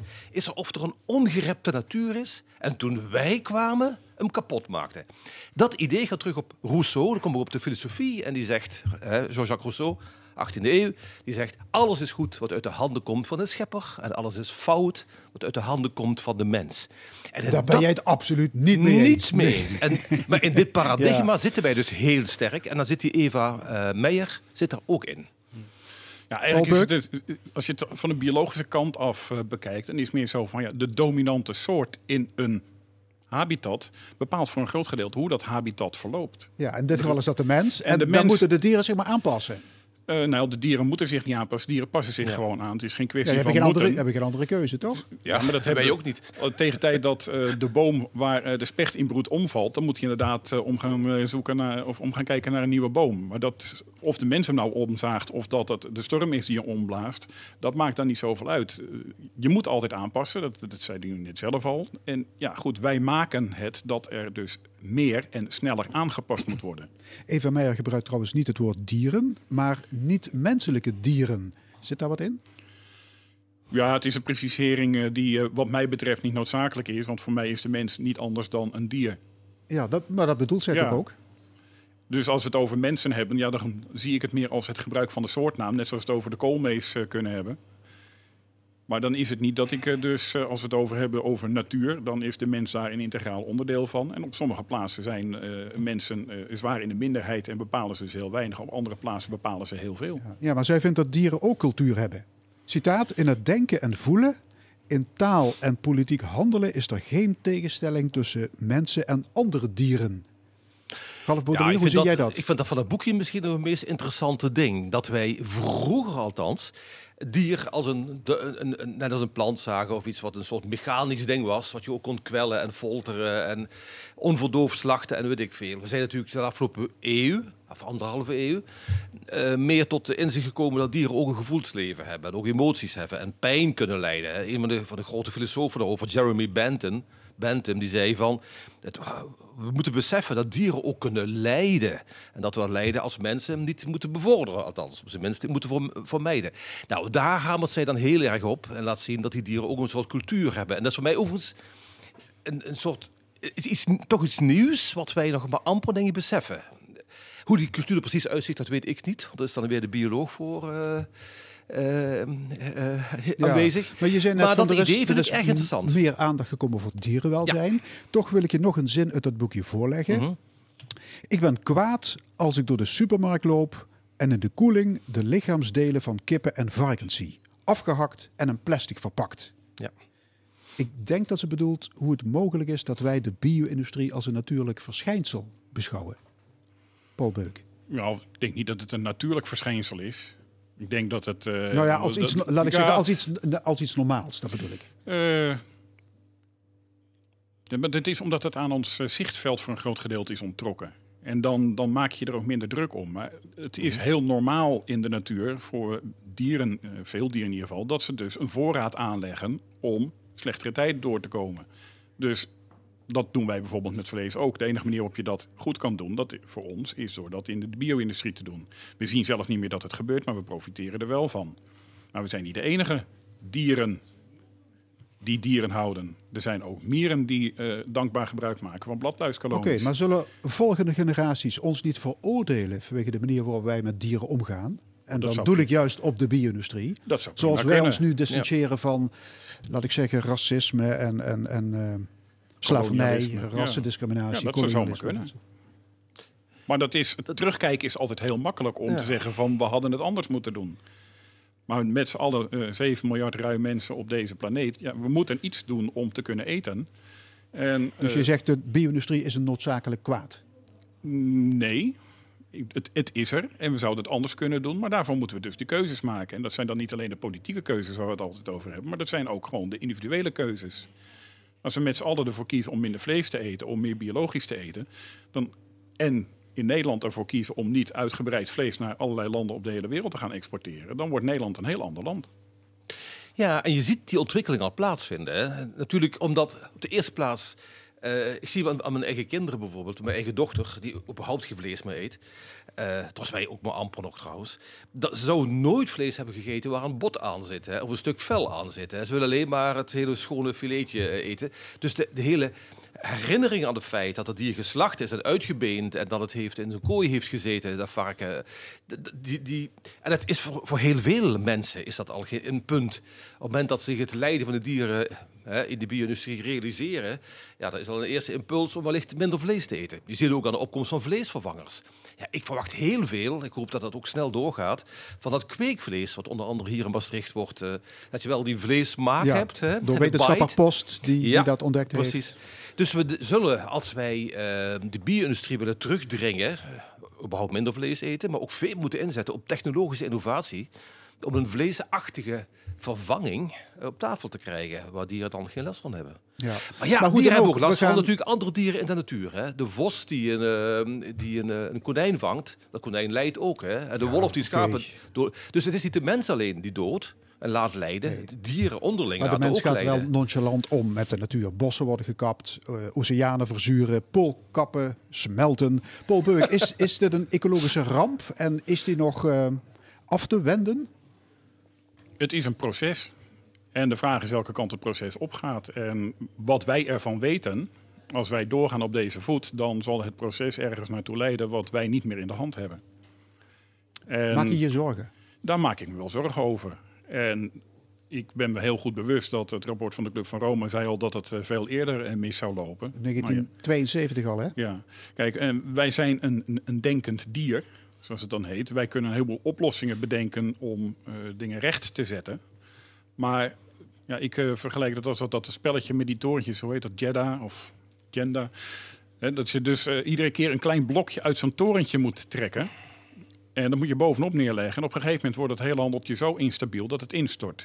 Nou, eigenlijk zijn wij die toren aan het maken. En met een heleboel van de technieken die we nu hebben, kunnen we eigenlijk wat steuntjes aan de zijkant van die toren neerzetten, zodat hij dan wat langer blijft staan. Ja, we hebben het nu over om eventueel dan de straling van de zon te gaan dempen door eh, stofjes in de atmosfeer te brengen, zodat we wat minder snel opwarmen. Ja, dat betekent voor een heleboel mensen alleen maar zo van, nou, dan kunnen we rustig doorgaan waar we altijd mee bezig zijn geweest. En we maken ons nergens druk over. Ja, dan komen we op het terrein van Ja. Ralf Baudelaire, filosoof en ook ecomodernist. Ralf, jij gelooft dat technologie redding brengt? Ja, zeker. Redding kan brengen. Ja, daar ben ik van overtuigd. Dat, dat het een hele belangrijke, een veel belangrijke factor is. eh, technologie dan we heel va- vaak denken. Zeker ook op dat domein van natuur en milieu. Ehm, ja, ik kom net met het idee van kweekvlees. Hè. Ja, kernenergie noemde je Ja, al. kernenergie is ook zo'n eh, ding. Überhaupt in windmolens en zonnepanelen is ook technologie. Hè, waardoor we niet meer hout hoeven te stoken of fossiel hoeven te gebruiken. Dus dat is een gradatie natuurlijk, dat ik eerder voor kernenergie ben dan... Maar goed. Ehm, dus, eh, even kwijt waar ik, eh, waar ik naartoe wilde. Technologie. Ja, De technologie. oplossing. Als Ja, oplossing. Precies. Maar Ralf, is dat niet symptoombestrijding? Nee. Ik bedoel, moet je niet aan de voorkant beginnen en de oorzaken aanpannen, aanpakken? Ja, maar is wat jij eerste- doet, is niet het Ja. paard achter de wagen Nee, spannen? maar de eerste simpele mens die ontstond, die begon met een speer te maken. Die begon een vel te looien om om te hangen, zich tegen de hitte te beschermen of tegen de kou. Die begon een vuurtje te ontwikkelen. Dat is allemaal technologie. Dus als dieren de kans hadden waarschijnlijk om eh, meer eh, apparaten te gebruiken. Eh, die duif die die nest aan het bouwen is, dan zou die duif dat ook doen. Alleen hij kan dat niet. Dus technologie is gewoon een een, onderdeel van het menselijk bestaan. Gericht om onszelf natuurlijk te beschermen tegen de natuur. Hè, want de natuurmensen werden mensen 28 jaar gemiddeld. Dat was levensverwachting. Nu worden we 82 gemiddeld. Dat komt met name door die technologie, door die vaccins, door die hart-longapparatuur, door gezondere voeding die we ontwikkelen met technologie. En die kunnen we ook inzetten, en dat doen we ook, om de natuur te beschermen. Het feit dat wij fossiele brandstoffen gingen delven hier in Limburg, betekent dat die bossen in Europa weer begonnen te groeien. We hebben nu 350.000 hectare bos op dat moment in Nederland. Begin vorige eeuw hadden we nog 100.000 hectare. Dus e- minder dan een derde. En dat komt onder andere door technologie. Even terugdenken, nog 200 bioloog. jaar, dan hebben we weer veel meer bos. Waarschijnlijk wel. En dat is gewoon die hele cyclus waar we in zitten. Ja. Kijk, het grote probleem is dat eh, de mens, tussen aanstekens, gedraagt zich eigenlijk als een, een gistcultuur in een, in een fles bier. Mhm. Op een gegeven moment dan is eh, de suiker op en dan gaat eh, het geheel in de fles gaat zich gewoon vergiftigen. En de gistcultuur die sterft eigenlijk af of die gaat in ieder geval in een soort rust. En wij als mens zouden dus het voordeel boven, moeten hebben boven de gistcellen, dat wij dus kunnen realiseren van wij maken het kapot. En we hebben een klein gedeelte die realiseert zich dat. En die komen met de technologische oplossingen. Maar de rest blijft gewoon altijd doen wat ze altijd gedaan hebben. Ja, en dan moeten die technologische oplossingen van die kleine groep moet ertoe bijdragen dat die rest iets anders gaat doen. En Hè, daar als- zit het probleem, denk ik. Nou, dat weet ik niet, want we zien toch goed en ook, ik zei net over die toename van die bossen. Hè, en dingen. We zien ook een terugkeer van soorten, ook hier in Limburg. Hè. De otter, van delen uitgezet door ons, hè, van delen zelf komt hij terug. Hè. De otter, de bever, de wolf in de mijnstreek, noem maar op. Ehm, dat heeft te maken met het feit dat een kleine groep mensen, zoals jij, zich specialiseert in dit soort zaken. En het gaat regelen. Met steun overigens van de grote massa. Die vinden het ook leuk dat dieren weer terugkeren. Maar niet alle dieren die keren terug omdat wij ze de mogelijkheid geven. Maar de dieren keren terug omdat ze de aanpassingsvermogen ook hebben. Zeker. Want de Dat wolf die komt nu Ja. voor op allerlei plaatsen. Ze zoeken nog steeds die plekken op waar ze vroeger bij wijze van spreken ook zaten. Maar ze hebben wel de aanpassing gemaakt om zich tussen aanstekens van de mens even niks aan te trekken op bepaalde plekken. Klopt. En ze hebben diverse dieren teruggekregen. Eh, vogels, eh, de, de merel die zingt in de stad anders dan in het bos omdat er gewoon een groep merels zich heeft aangepast en langzamerhand vanuit een andere plek onze steden heeft bevolkt. En die zijn niet vanuit het bos gekomen naar de steden, omdat de steden opeens zoveel aantrekkelijker waren. Het is een aanpassing. Ja, Ja, maar ondertussen worden de Limburgse akkers kapot gespoten met Roundup. Nou, dat denk ik niet, bijen, hoor. bijen dood en hommels dood. Ja. Nee, nee, nee, Roundup op zich, had wel glyfosaat. Dat, dat, dat is maar amper aangetoond door glyfosaat, want het gaat om dit geval die insecten dood. Het is een van de, raar genoeg, van de beste bestrijdingsmiddelen die we hebben. Er zijn veel slechtere. Maar goed, dat is weer een discussie op klopt. zich. Je bent bioloog. Ja. Insectendeskundige notabene. Het is een van de vele stoffen die eh, helpen om het eh, milieu in het landbouwgebied eh, ten gronde te werken. Ja, Het, het gaat toch is- het de grond in te werken. Nee, de grond de, in de grond leeft bijna niks meer. Dat is het groot probleem. En, daar, en daar is eh, Roundup één van de vele. Maar de neonicotinoïden die zijn daar de, de grootste Ja. speler in. Maar al die kleine andere stoffen die daarin mee... maar een heel klein beetje effect hebben... die maken het effect van zo'n stof als die eh, neonicotini- neonicotinoïden... juist veel groter. En er is geen natuurlijk evenwicht meer bijvoorbeeld in onze landbouwgebieden. Ja, dan gaan we een discussie hebben over of er überhaupt wel ooit een evenwicht was. Hè? Dat is een hele lastige term. Hè, want die eerste oermens die begon met het afvakkelen van bossen om daarmee natuurgrond te maken, die verstoorde al dat evenwicht. Er is nooit waarschijnlijk een evenwicht geweest. Die, die asteroïde, wat er ook natuurlijk dingen is die insloeg om dinosaurus te vernietigen, heeft ook het evenwicht vernietigd. Dat is altijd Maar het is toch een feit, in Ralf, balans dat de biodiversiteit toch enorm achteruit holt. Het, het, het woord evenwicht... vlinders bijvoorbeeld, Ja. en libellen en sprinkhanen en het tweestippelig lieve heersbeestje. Heel zeldzaam. Ja, en dat is een, een combinatie van factoren die je daar wat aan doet. En het is dan misschien niet letterlijk een evenwicht van het is altijd hetzelfde. Het is een dynamisch evenwicht en dat fluctueert. Het is net zoiets dat we niet van een gemiddelde temperatuur kunnen spreken. Die we dus elke dag zien, maar dat we dus de variaties rond het gemiddelde zien. En dat is het evenwicht waar we het over hebben. En dat is dus inmiddels in een heleboel gebieden in Nederland eh, zoek. Ja, de vraag is of je dan evenwicht moet gebruiken als, eh, als term hiervoor. Ja, we hebben toch... ah, Over, ja, er Ja, we moeten- thema's die we nu moeten- opkomen. We kunnen er nog uren over doorpraten, Heerlijk, maar onze, ja. onze tijd is helaas op. Wat vonden jullie van het boekje van Eva Meijer, Vuur, Duin? Interessant. Ik sta niet overal achter, maar het, het, het stuurt je af en toe weer even in een richting. Zo, ja, zo kan je er ook naar kijken. Ja, wat ik leuk vond was dat het onderdeel over die culturen van dieren. Maar voor de rest, het is eigenlijk een soort wat onderbouwing van het partijprogramma van de Partij voor de Dieren. En wat het prima is verder, maar het sprak me dan niet zo heel erg. Oké, volgende week in de stemming meer over de maand van de filosofie en over de natuur. Hartelijk dank, filosoof Ralf Baudelier en bioloog Paul Beuk. En dadelijk bespreekt het opiniepanel het nieuws van de afgelopen week. Nina Bokke is er met een column, maar eerst Tommy Rowe, Sheila.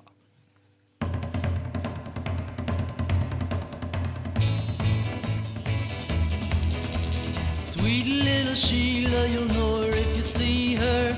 Blue eyes and a ponytail. Her cheeks are rosy, she looks a little nosy. Man, this little girl is fine. Never knew a girl like a little Sheila. Her name drives me insane. Sweet little girl, that's my little Sheila. Man, this little girl is fine. Me and Sheila go for a ride. Oh, oh, oh, oh, I feel a funny inside. Then little Sheila whispers in my ear. Oh, oh, oh, oh, I love you, Sheila, dear. Sheila said she loved me. She said she'd never leave me. True love will never die. We're so doggone happy just being around together. Man, this little girl is fine.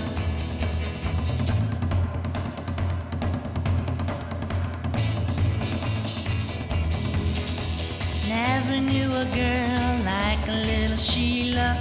Her name drives me insane. Sweet little girl, that's my little Sheila. Man, this little girl is fine. Me and Sheila go for a ride. Oh, oh, oh, oh, I feel a funny inside. Then little Sheila whispers in my ear. Oh, oh, oh, oh, I love you, Sheila, dear. Sheila said she loved me. She said she'd never leave me. True love will never die. We're so doggone happy just being around together. Man, this little girl is fine. Oh, this little girl is fine. Yeah, little girl is fine. Tommy Rowe met Sheila. En we gaan even kijken hoe het is bij de Amstel Gold Race in Valkenburg in Vilt. Aan de finish. Hoe is het daar, mannen? Ja, de, eh, de mannen zijn in ieder geval ook gestart. Ze Zijn nu bezig eigenlijk aan hun eerste volledige ronde. En zoals dat altijd gaat in dit soort koersen, is er meteen een eh, kopgroep van een man of tien die eh, ontsnapt zijn. Die hebben een kleine voorsprong, een klein minuutje. Dat zal nog wel op gaan lopen dadelijk bij de volgende rondes. In ieder geval, het enige wat ik meegeef van die kopgroep is dat er op dit moment één Nederlander in zit. En dat is Maurits Lammertink. Dankjewel, Maurice Jessen. De column. Vandaag met Nina Bokken. Nederlanders twee keer zo rijk jubelden de kranten van de week. Ja, als min plus min dubbel in de min is, dan klopt dat voor mij. Toch was gisteren mijn eerste winkelbezoek in een half jaar eentje aan een dure autodealer. Het was het resultaat van een woedende bui die ik vorige week had. Ik had namelijk na jaren in een auto van middelmatige klasse en lang dubben eindelijk een mooie nieuwe auto gekocht. Die gaf er binnen twee weken de brui aan. Ja, dat is eh, gewoon echt hele erge pech hebben, zei mijn garage. Volgend jaar vier ik mijn 40ste verjaardag. Mijn spaargeld staat al jaren weg te rotten. Ik ben nooit iemand geweest die met geld smijt, maar nu al helemaal niet. Stel je voor, je bent meer dan 20 jaar in loondienst geweest. Wordt ziek, komt thuis te zitten, geeft daarom je vaste contract op, verkoopt je huis en bouwt na een paar hele moeilijke jaren je eigen bedrijf op. Ben je dan trots? Jazeker. Maar vrij? Absoluut niet. Voor sociale huur kom je niet in aanmerking. Voor particuliere corporaties heb je te weinig financiële zekerheid als beginnende ZZP'er. En een hypotheek zit er al helemaal niet in. Zelfs starters, wat ik niet eens ben, dokken ruim 4 ton voor een koopwoning. Waarvan in godsnaam? Zelfs in Limburg stegen de huizen, huizenprijzen afgelopen jaar met wel 40 procent. Mijn verloofde werkt wel in loondienst. Toen we op zoek gingen naar een nieuwe huurwoning als koppel kon dat niet. Ik werd immers niet meegeteld, terwijl ik wel inkomen had. Nu woon ik dus formeel bij haar in, terwijl ik gewoon huur betaal. Maar als ze me eruit zet, ben ik dus regelrecht dakloos. Jammer genoeg ben ik dan zelfstandige, want als ik werkloos was, kwam ik wel in aanmerking voor sociale huur. Soms denk ik wel eens dat ik in het verkeerde lichaam ben geboren. Ik had eigenlijk een blanke mannelijke politicus van 45 jaar moeten zijn bij D66, CDA of VVD. Hoge bomen vangen dan wel veel wind, maar ook tienduizenden euro aan wachtgeld of bonussen, ondanks wangedrag. Als ik mijn jaren wachten op bonussen ga tellen, nou, dan heb ik nog wat te goed. Net zoals die mensen van de toeslagenaffaire. Als je als Nederlandse burger aanspraak maakt op belastingtoeslagen, dan word je in beginsel gezien als latente crimineel. En waag het ook eens een keer je btw-aangifte te laat in te dienen. Ook in de zorg wa- wachten veel mensen nog steeds op de bonus voor hun heldendaden. Erger nog, het Zuiderland ziekenhuis moest smeken om hun eigen medewerkers in te enten. En dat terwijl de overheid miljoenen verkwist aan vreemde constructies rondom testlocaties en bureaucratie bij de inkoop en uitvoering van vaccinaties. Het kan niet op. Maar wanneer er steun nodig is voor de kleine arbeiders die Nederland draaiende houden, dan gaat de knip op de beurs. De breedste schouders dragen in dit land helemaal niet de zwaarste lasten. Ik ben benieuwd wat dat wordt hier in Limburg met die toenemende vergrijzing. Als ik na mijn pensioenleeftijd nog steeds ZZP'er ben, moet ik mezelf waarschijnlijk inhuren om mijn eigen steunkousen aan te trekken. Maar goed, ik was dus bij die dure autodealer. Het was een heerlijk bezoek. Ik kreeg koffie, mijn knappe zes jaar jongere vriendin zat naast me en ik werd met respect behandeld. Heb ik dan misschien een midlife crisis? Ja, zeker heb ik die. Alleen dan niet uit verveling, maar uit noodzaak. Als ik geen hypotheek krijg, pech heb met middelmatige auto's en door particuliere verhuurders niet wordt gezien als volwaardig, dan koop ik wel een dikke patserbak. Mocht mijn verloofde me eruit zetten, dan kan ik nog altijd daarin slapen. De column van Nina Bokken. Het discussiepanel heeft plaatsgenomen om actuele zaken te bespreken, zoals het plotselinge vertrek van zowel gouverneur Bovens als Tweede Kamerlid Sidney Smeets en de corona-routekaart. Rond de tafel PvdA-raadslid Vanida Kadra, communicatieadviseur Loek Hustings en middenstander Cor Bosman. Ja, gouverneur Theo Bovens die vertrok afgelopen week onverwacht snel. Uit de, de brief die hij schreef blijkt dat hij lang nagedacht heeft en eh, gesprekken met onder andere minister Ollengren gevoerd heeft. Zou hij zelf besloten hebben om, om af te treden, om, om weg te gaan, versneld? Of zou hem dit ergens eh, aangeraden zijn? Wat denken jullie?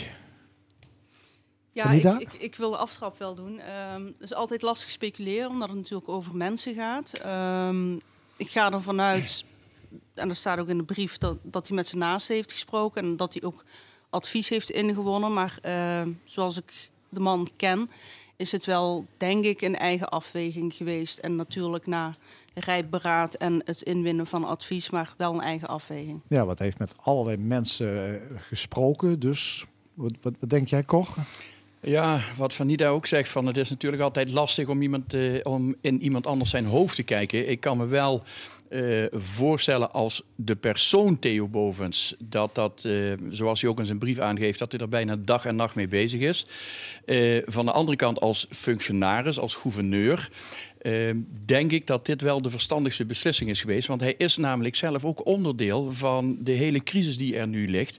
En dan lijkt het mij niet handig, niet voor jouzelf als persoon, maar ook niet om, om, om uiteindelijk tot een oplossing te komen, dat je dan daar deel van uit blijft maken. Dus ik denk waarschijnlijk dat hij op advies van anderen dat hij wel geluisterd heeft, maar wellicht dat minister Ollengren daar ook nog eh, een, een, een, een- een zetje in de goede richting heeft gegeven.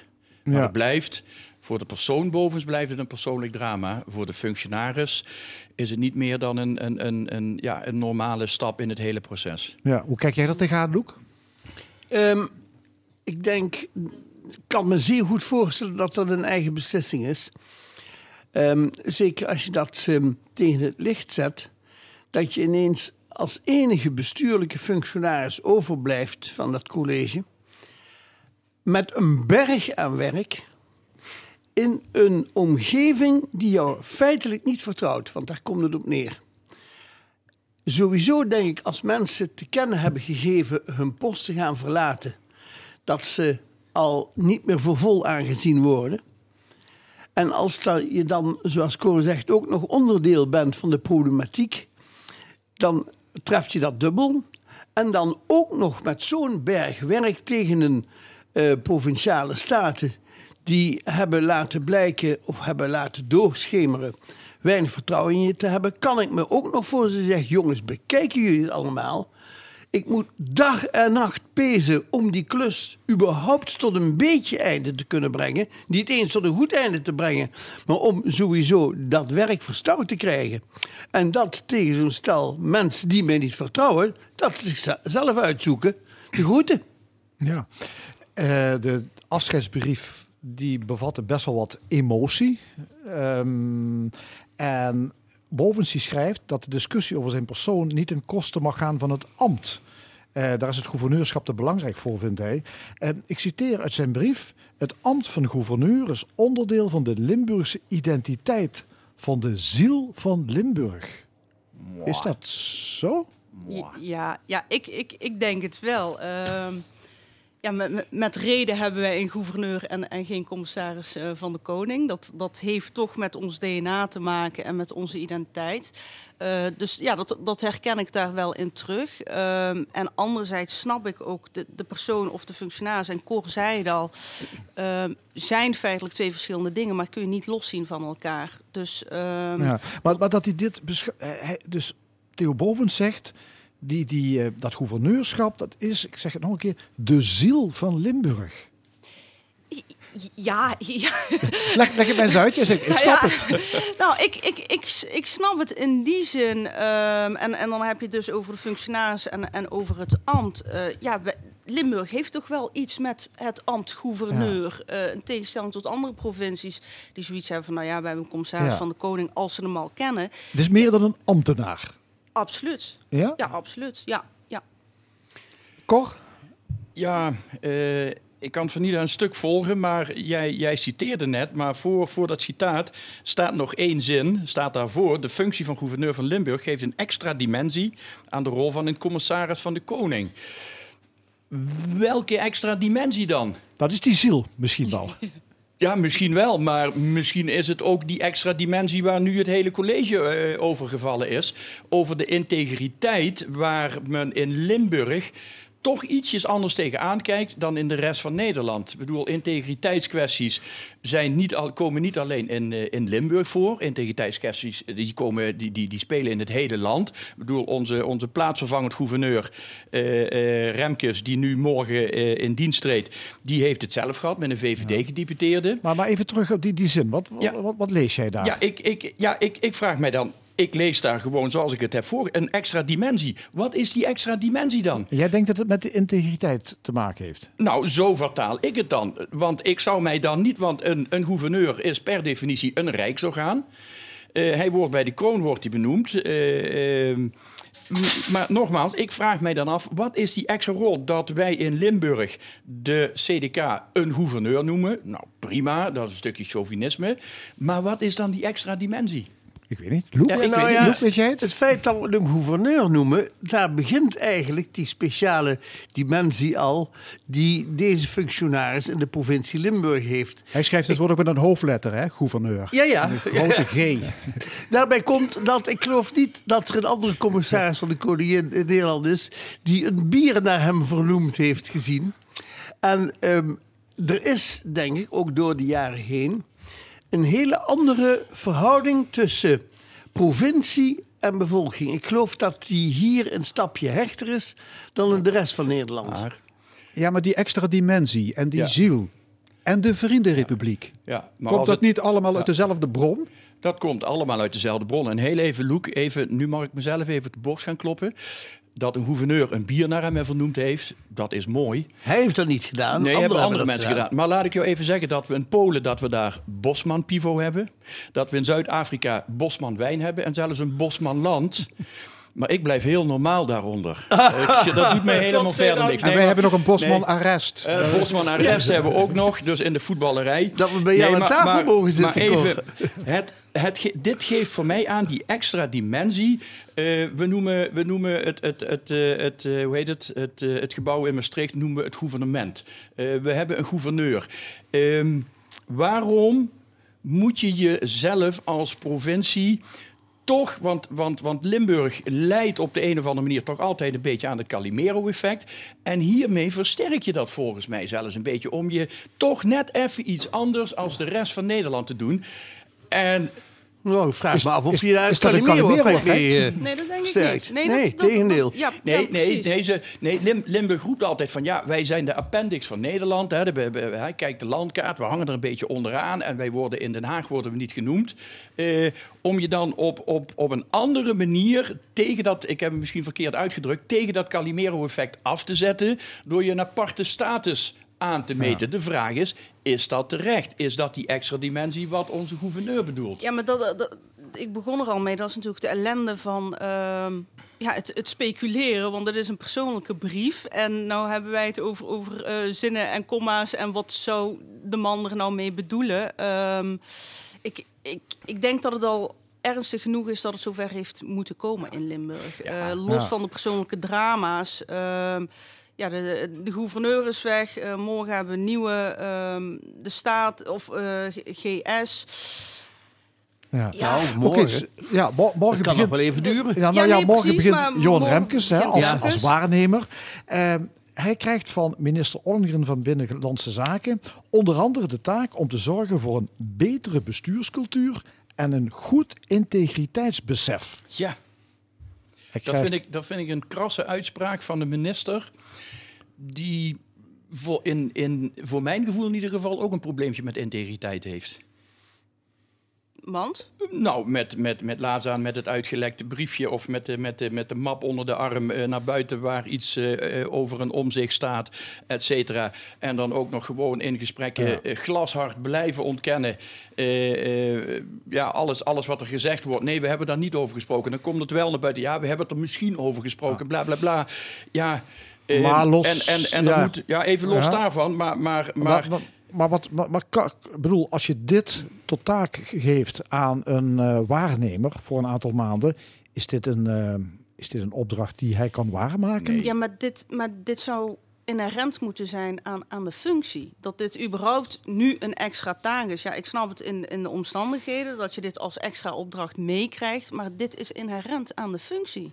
Ja. Dit, dit zou niet verrassend moeten zijn. Maar dit wordt met nadruk genoemd. Ja. Het wordt apart benoemd. Hè. Er zijn hij heeft drie opdrachten, althans zo is het. Mhm. eh, Ja, daar is misschien ook wel reden voor, zeg. En eh, bestuurscultuur en goed integriteitsbesef is één van die drie. Ja. Maar ik, wat, wat kan een waarnemer doen voor een aantal maanden op dit gebied? Nou, wat hij kan doen, dat zal eh, Remkes laten zien. Maar laten we mee beginnen. Dat het feit dat hij die opdracht krijgt, natuurlijk niet zo vreemd is. Het is niet voor niks een, een totaal provinciebestuur. ehm, eh, laten we zeggen, met ontslag gedreigd en, en, en opgestapt. Daar is punt 1 dus duidelijk reden voor. Punt 2, hoe hij dat gaat doen. Nou, de man heeft natuurlijk wel al vaker met dat beeldje gehakt. Hè? Hij heeft het, ehm, zoals Koen net al meldde, in, eh, toen hij commissaris van de Koningin was, ehm, eh, zelf meegemaakt met een eh, VVD-deputé. Ehm, die ook een, een eh, zeer bedenkelijke handelswijze erop nahield. Eh, daar heeft hij dus ook als het ware die zuiverende werking moeten hebben. Of dat, of dat voldoende effect heeft gehad, kan ik niet beoordelen. Maar in ieder geval, hij heeft vaker met dat beeldje gehakt. En het is natuurlijk een hele nuchtere Groninger, hè? Het is, laten we zeggen, als je nou een grotere tegenstelling zou kunnen bedenken om een functionaris te benoemen als plaatsvervangend gouverneur, dan is het wel die man uit het, no- uit het barre noorden van Groningen. Ja. Dus ehm, misschien heeft men daar wel heel verstandig aan gedaan om daar nu eens een hele andere functionaris neer te zetten. Ja, dat het verstandig is, is heel, heel, heel duidelijk. Ehm, ik heb net ook naar Joep eh, Dome geluisterd. Wat mij in, in, dit hele, in dit hele verhaal continu blijft triggeren is, en Joep Dome die heeft het ook benoemd, is de hoofdrolspelers in dit hele drama zien zelf niet wat ze fout hebben gedaan.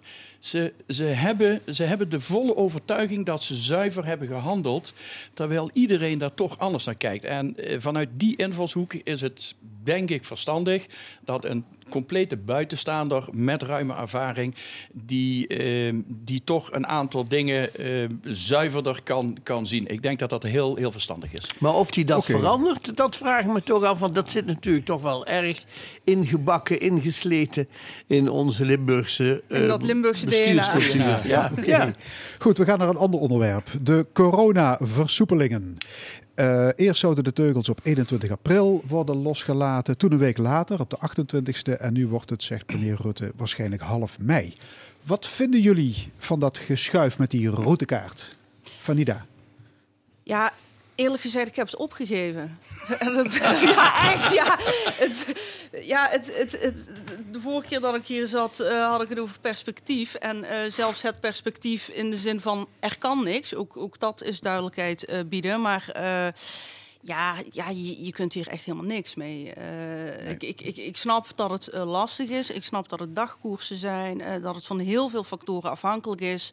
Ehm, maar ja, op, op, op deze manier te, te werk Maar, maar, de, gaan maar de is- vraag is, is het toch beter om steeds een datum te noemen? Nee. Vanwege het perspectief? Nee. Of Nee. kun je beter helemaal geen datum noemen? Wat, wat mij betreft kun je beter even geen datum noemen. Als het toch steeds is. Want ja, ook, ook voor ondernemers, eh, de horeca, me- mensen zijn er dan op ingesteld, gaan misschien dingen ondernemen. En vervolgens krijg je dan weer te horen van nou, het feestje gaat niet door.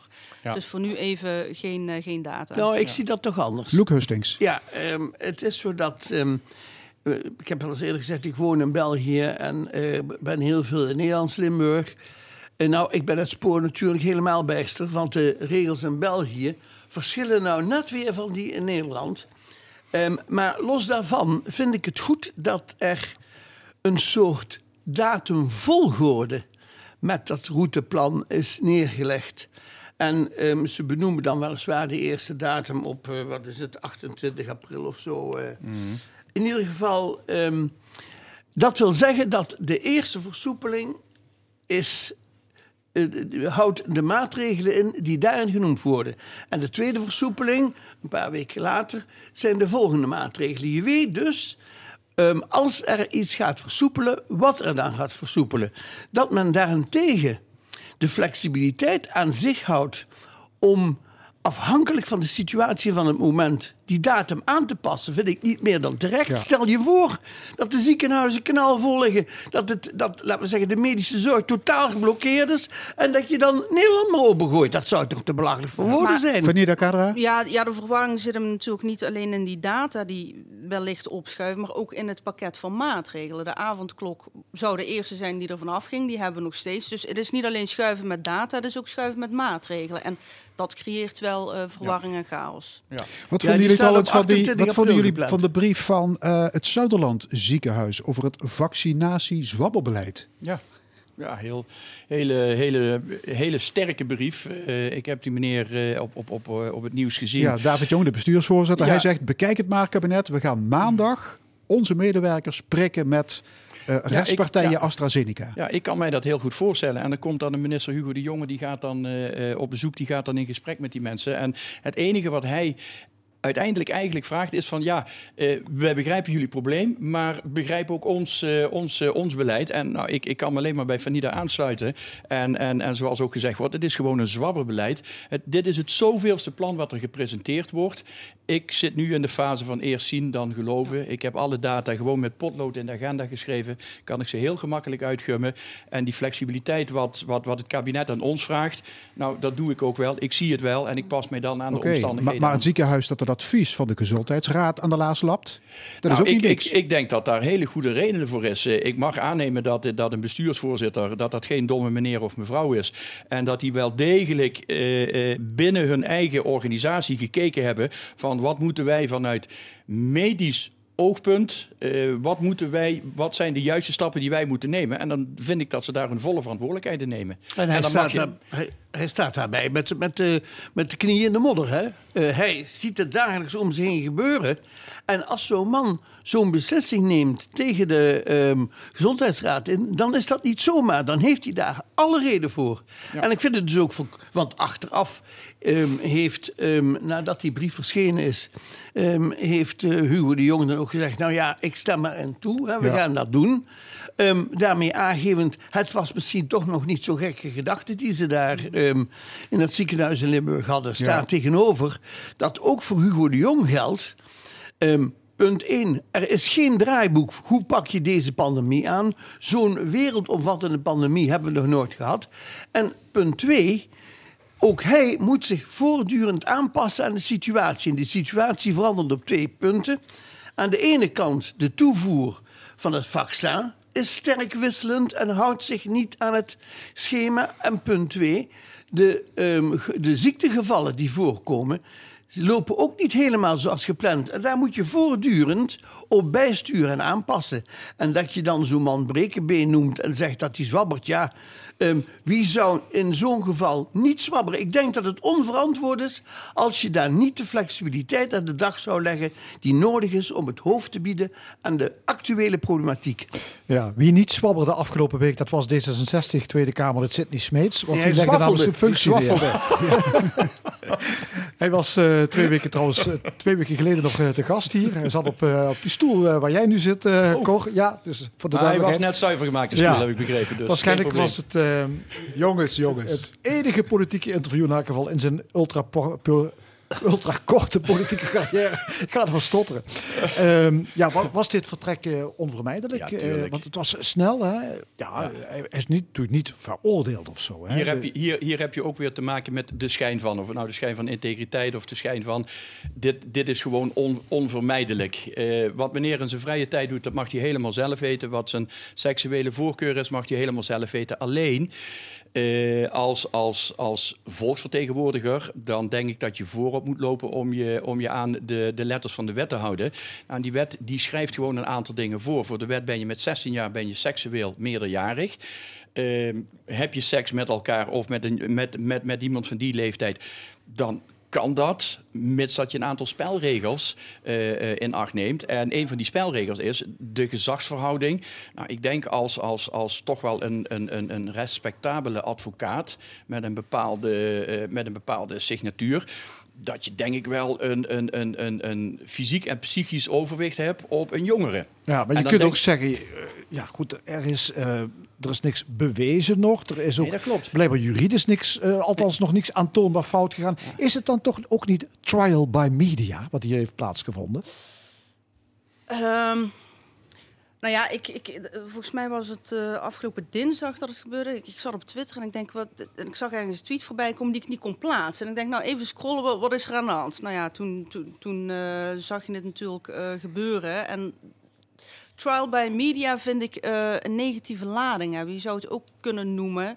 De, de, de corrigerende werking van eh, social media. En eh, er is inderdaad nog niks bewezen. En nou, je kunt een juridische discussie met elkaar gaan voeren. Maar je, je hebt ook nog iets als wat, wat vinden we ethisch verantwoord in dit land? Maar is het niet heel gevaarlijk dat door allerlei berichten op social media iemand terugtreedt al voordat er iets bewezen is?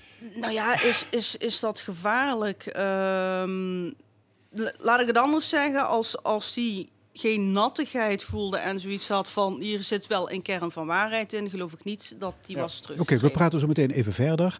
Van Sydney naar Veld. Daar zitten onze verslaggevers bij de finish van de Amstel Gold Race. Maurice Jesse. Ja, inderdaad. Waar we de renners al een paar keer hebben zien langskomen. Ik moet zeggen, het tempo is niet al te hoog. Maar goed, dat is altijd in het begin van de koers. Nog altijd die kopgroep eh, van eh, tien man voorop. Maar eh, wie ook voorop reed en dan in de auto bij Leo van Vliet. En dat is natuurlijk wel eh, mooi goed nieuws voor ons eh, als Limburgse wielerliefhebbers. Is eh, dat de Tom Dumoulin daarin zit. Die is eh, dus toch in de Amstel Gold Race. Alleen in dit geval bij Van Vliet als eh, gast eh, maakt hij dan toch de koers mee. En dat is toch, vind ik wel heel goed nieuws. Hè. To- Tom Dumoulin die zich weer bij het wielercircus dan voegt. Weliswaar op dit moment op een andere manier. Ja, en in de koers zelf, Max, die tien man nog steeds voorop. Ja, en de voorsprong wordt steeds groter en groter. Nu een kleine vijf minuten voor de tien man vooraan met daarbij één Nederlander. Dat is Maurits Lammertink. En in de peloton is het vooral rustig aan. De voorsprong verder laten oplopen, de controle behouden en genieten van het zonnetje dat langzaam maar zeker is doorgebroken hier in het eh, Zuid-Limburgse land. Dank jullie wel. Macht van de Boren en Maurice Jesse. En na één uur natuurlijk veel meer eh, nog eh, over die Amstel Gold Race. Ja, misschien nog even de vraag. Was Ja. zijn vertrek van Sydney Smeets, om het even af te ronden, onvermijdelijk? Ja, dat denk ik wel. Is- ja, ik denk dat hij niet, eh, niet te handhaven is. Daarbij je zegt trial bij media, misschien wel trial bij D66. Want eh, D66 heeft volgens mij zelf, hoe moet ik het netjes uitdrukken, de stekker eruit getrokken. Ja, hadden ze, hadden ze dit kunnen weten? Hadden ze beter hun werk Nou, kunnen doen? dat- dat- Ze- Ze hadden het beter moeten weten. Ze hadden het moeten weten, maar de vraag is of kandidaten die weliswaar een soort van screening doorlopen, met dit soort boodschappen naar buiten komen. Hè? En met die vraag eindigt dit discussiepanel. Onverbiddelijk. Hartelijk dank, Vanida Kadra, Cor Bosman en Loek Hustings. Dit was De Stemming. Vandaag gemaakt door Edwin Maas, Angel Zwarts, Fons Geraas en Frank Ruber. Graag tot volgende week zondag en dan weer hier om 11 uur op deze zender. Dit programma wordt herhaald maandagavond om 8 uur. En is ook te beluisteren via onze website l1.nl. Zometeen de- deze zender L1 Sport met veel wielrennen. Nog een mooie zondag.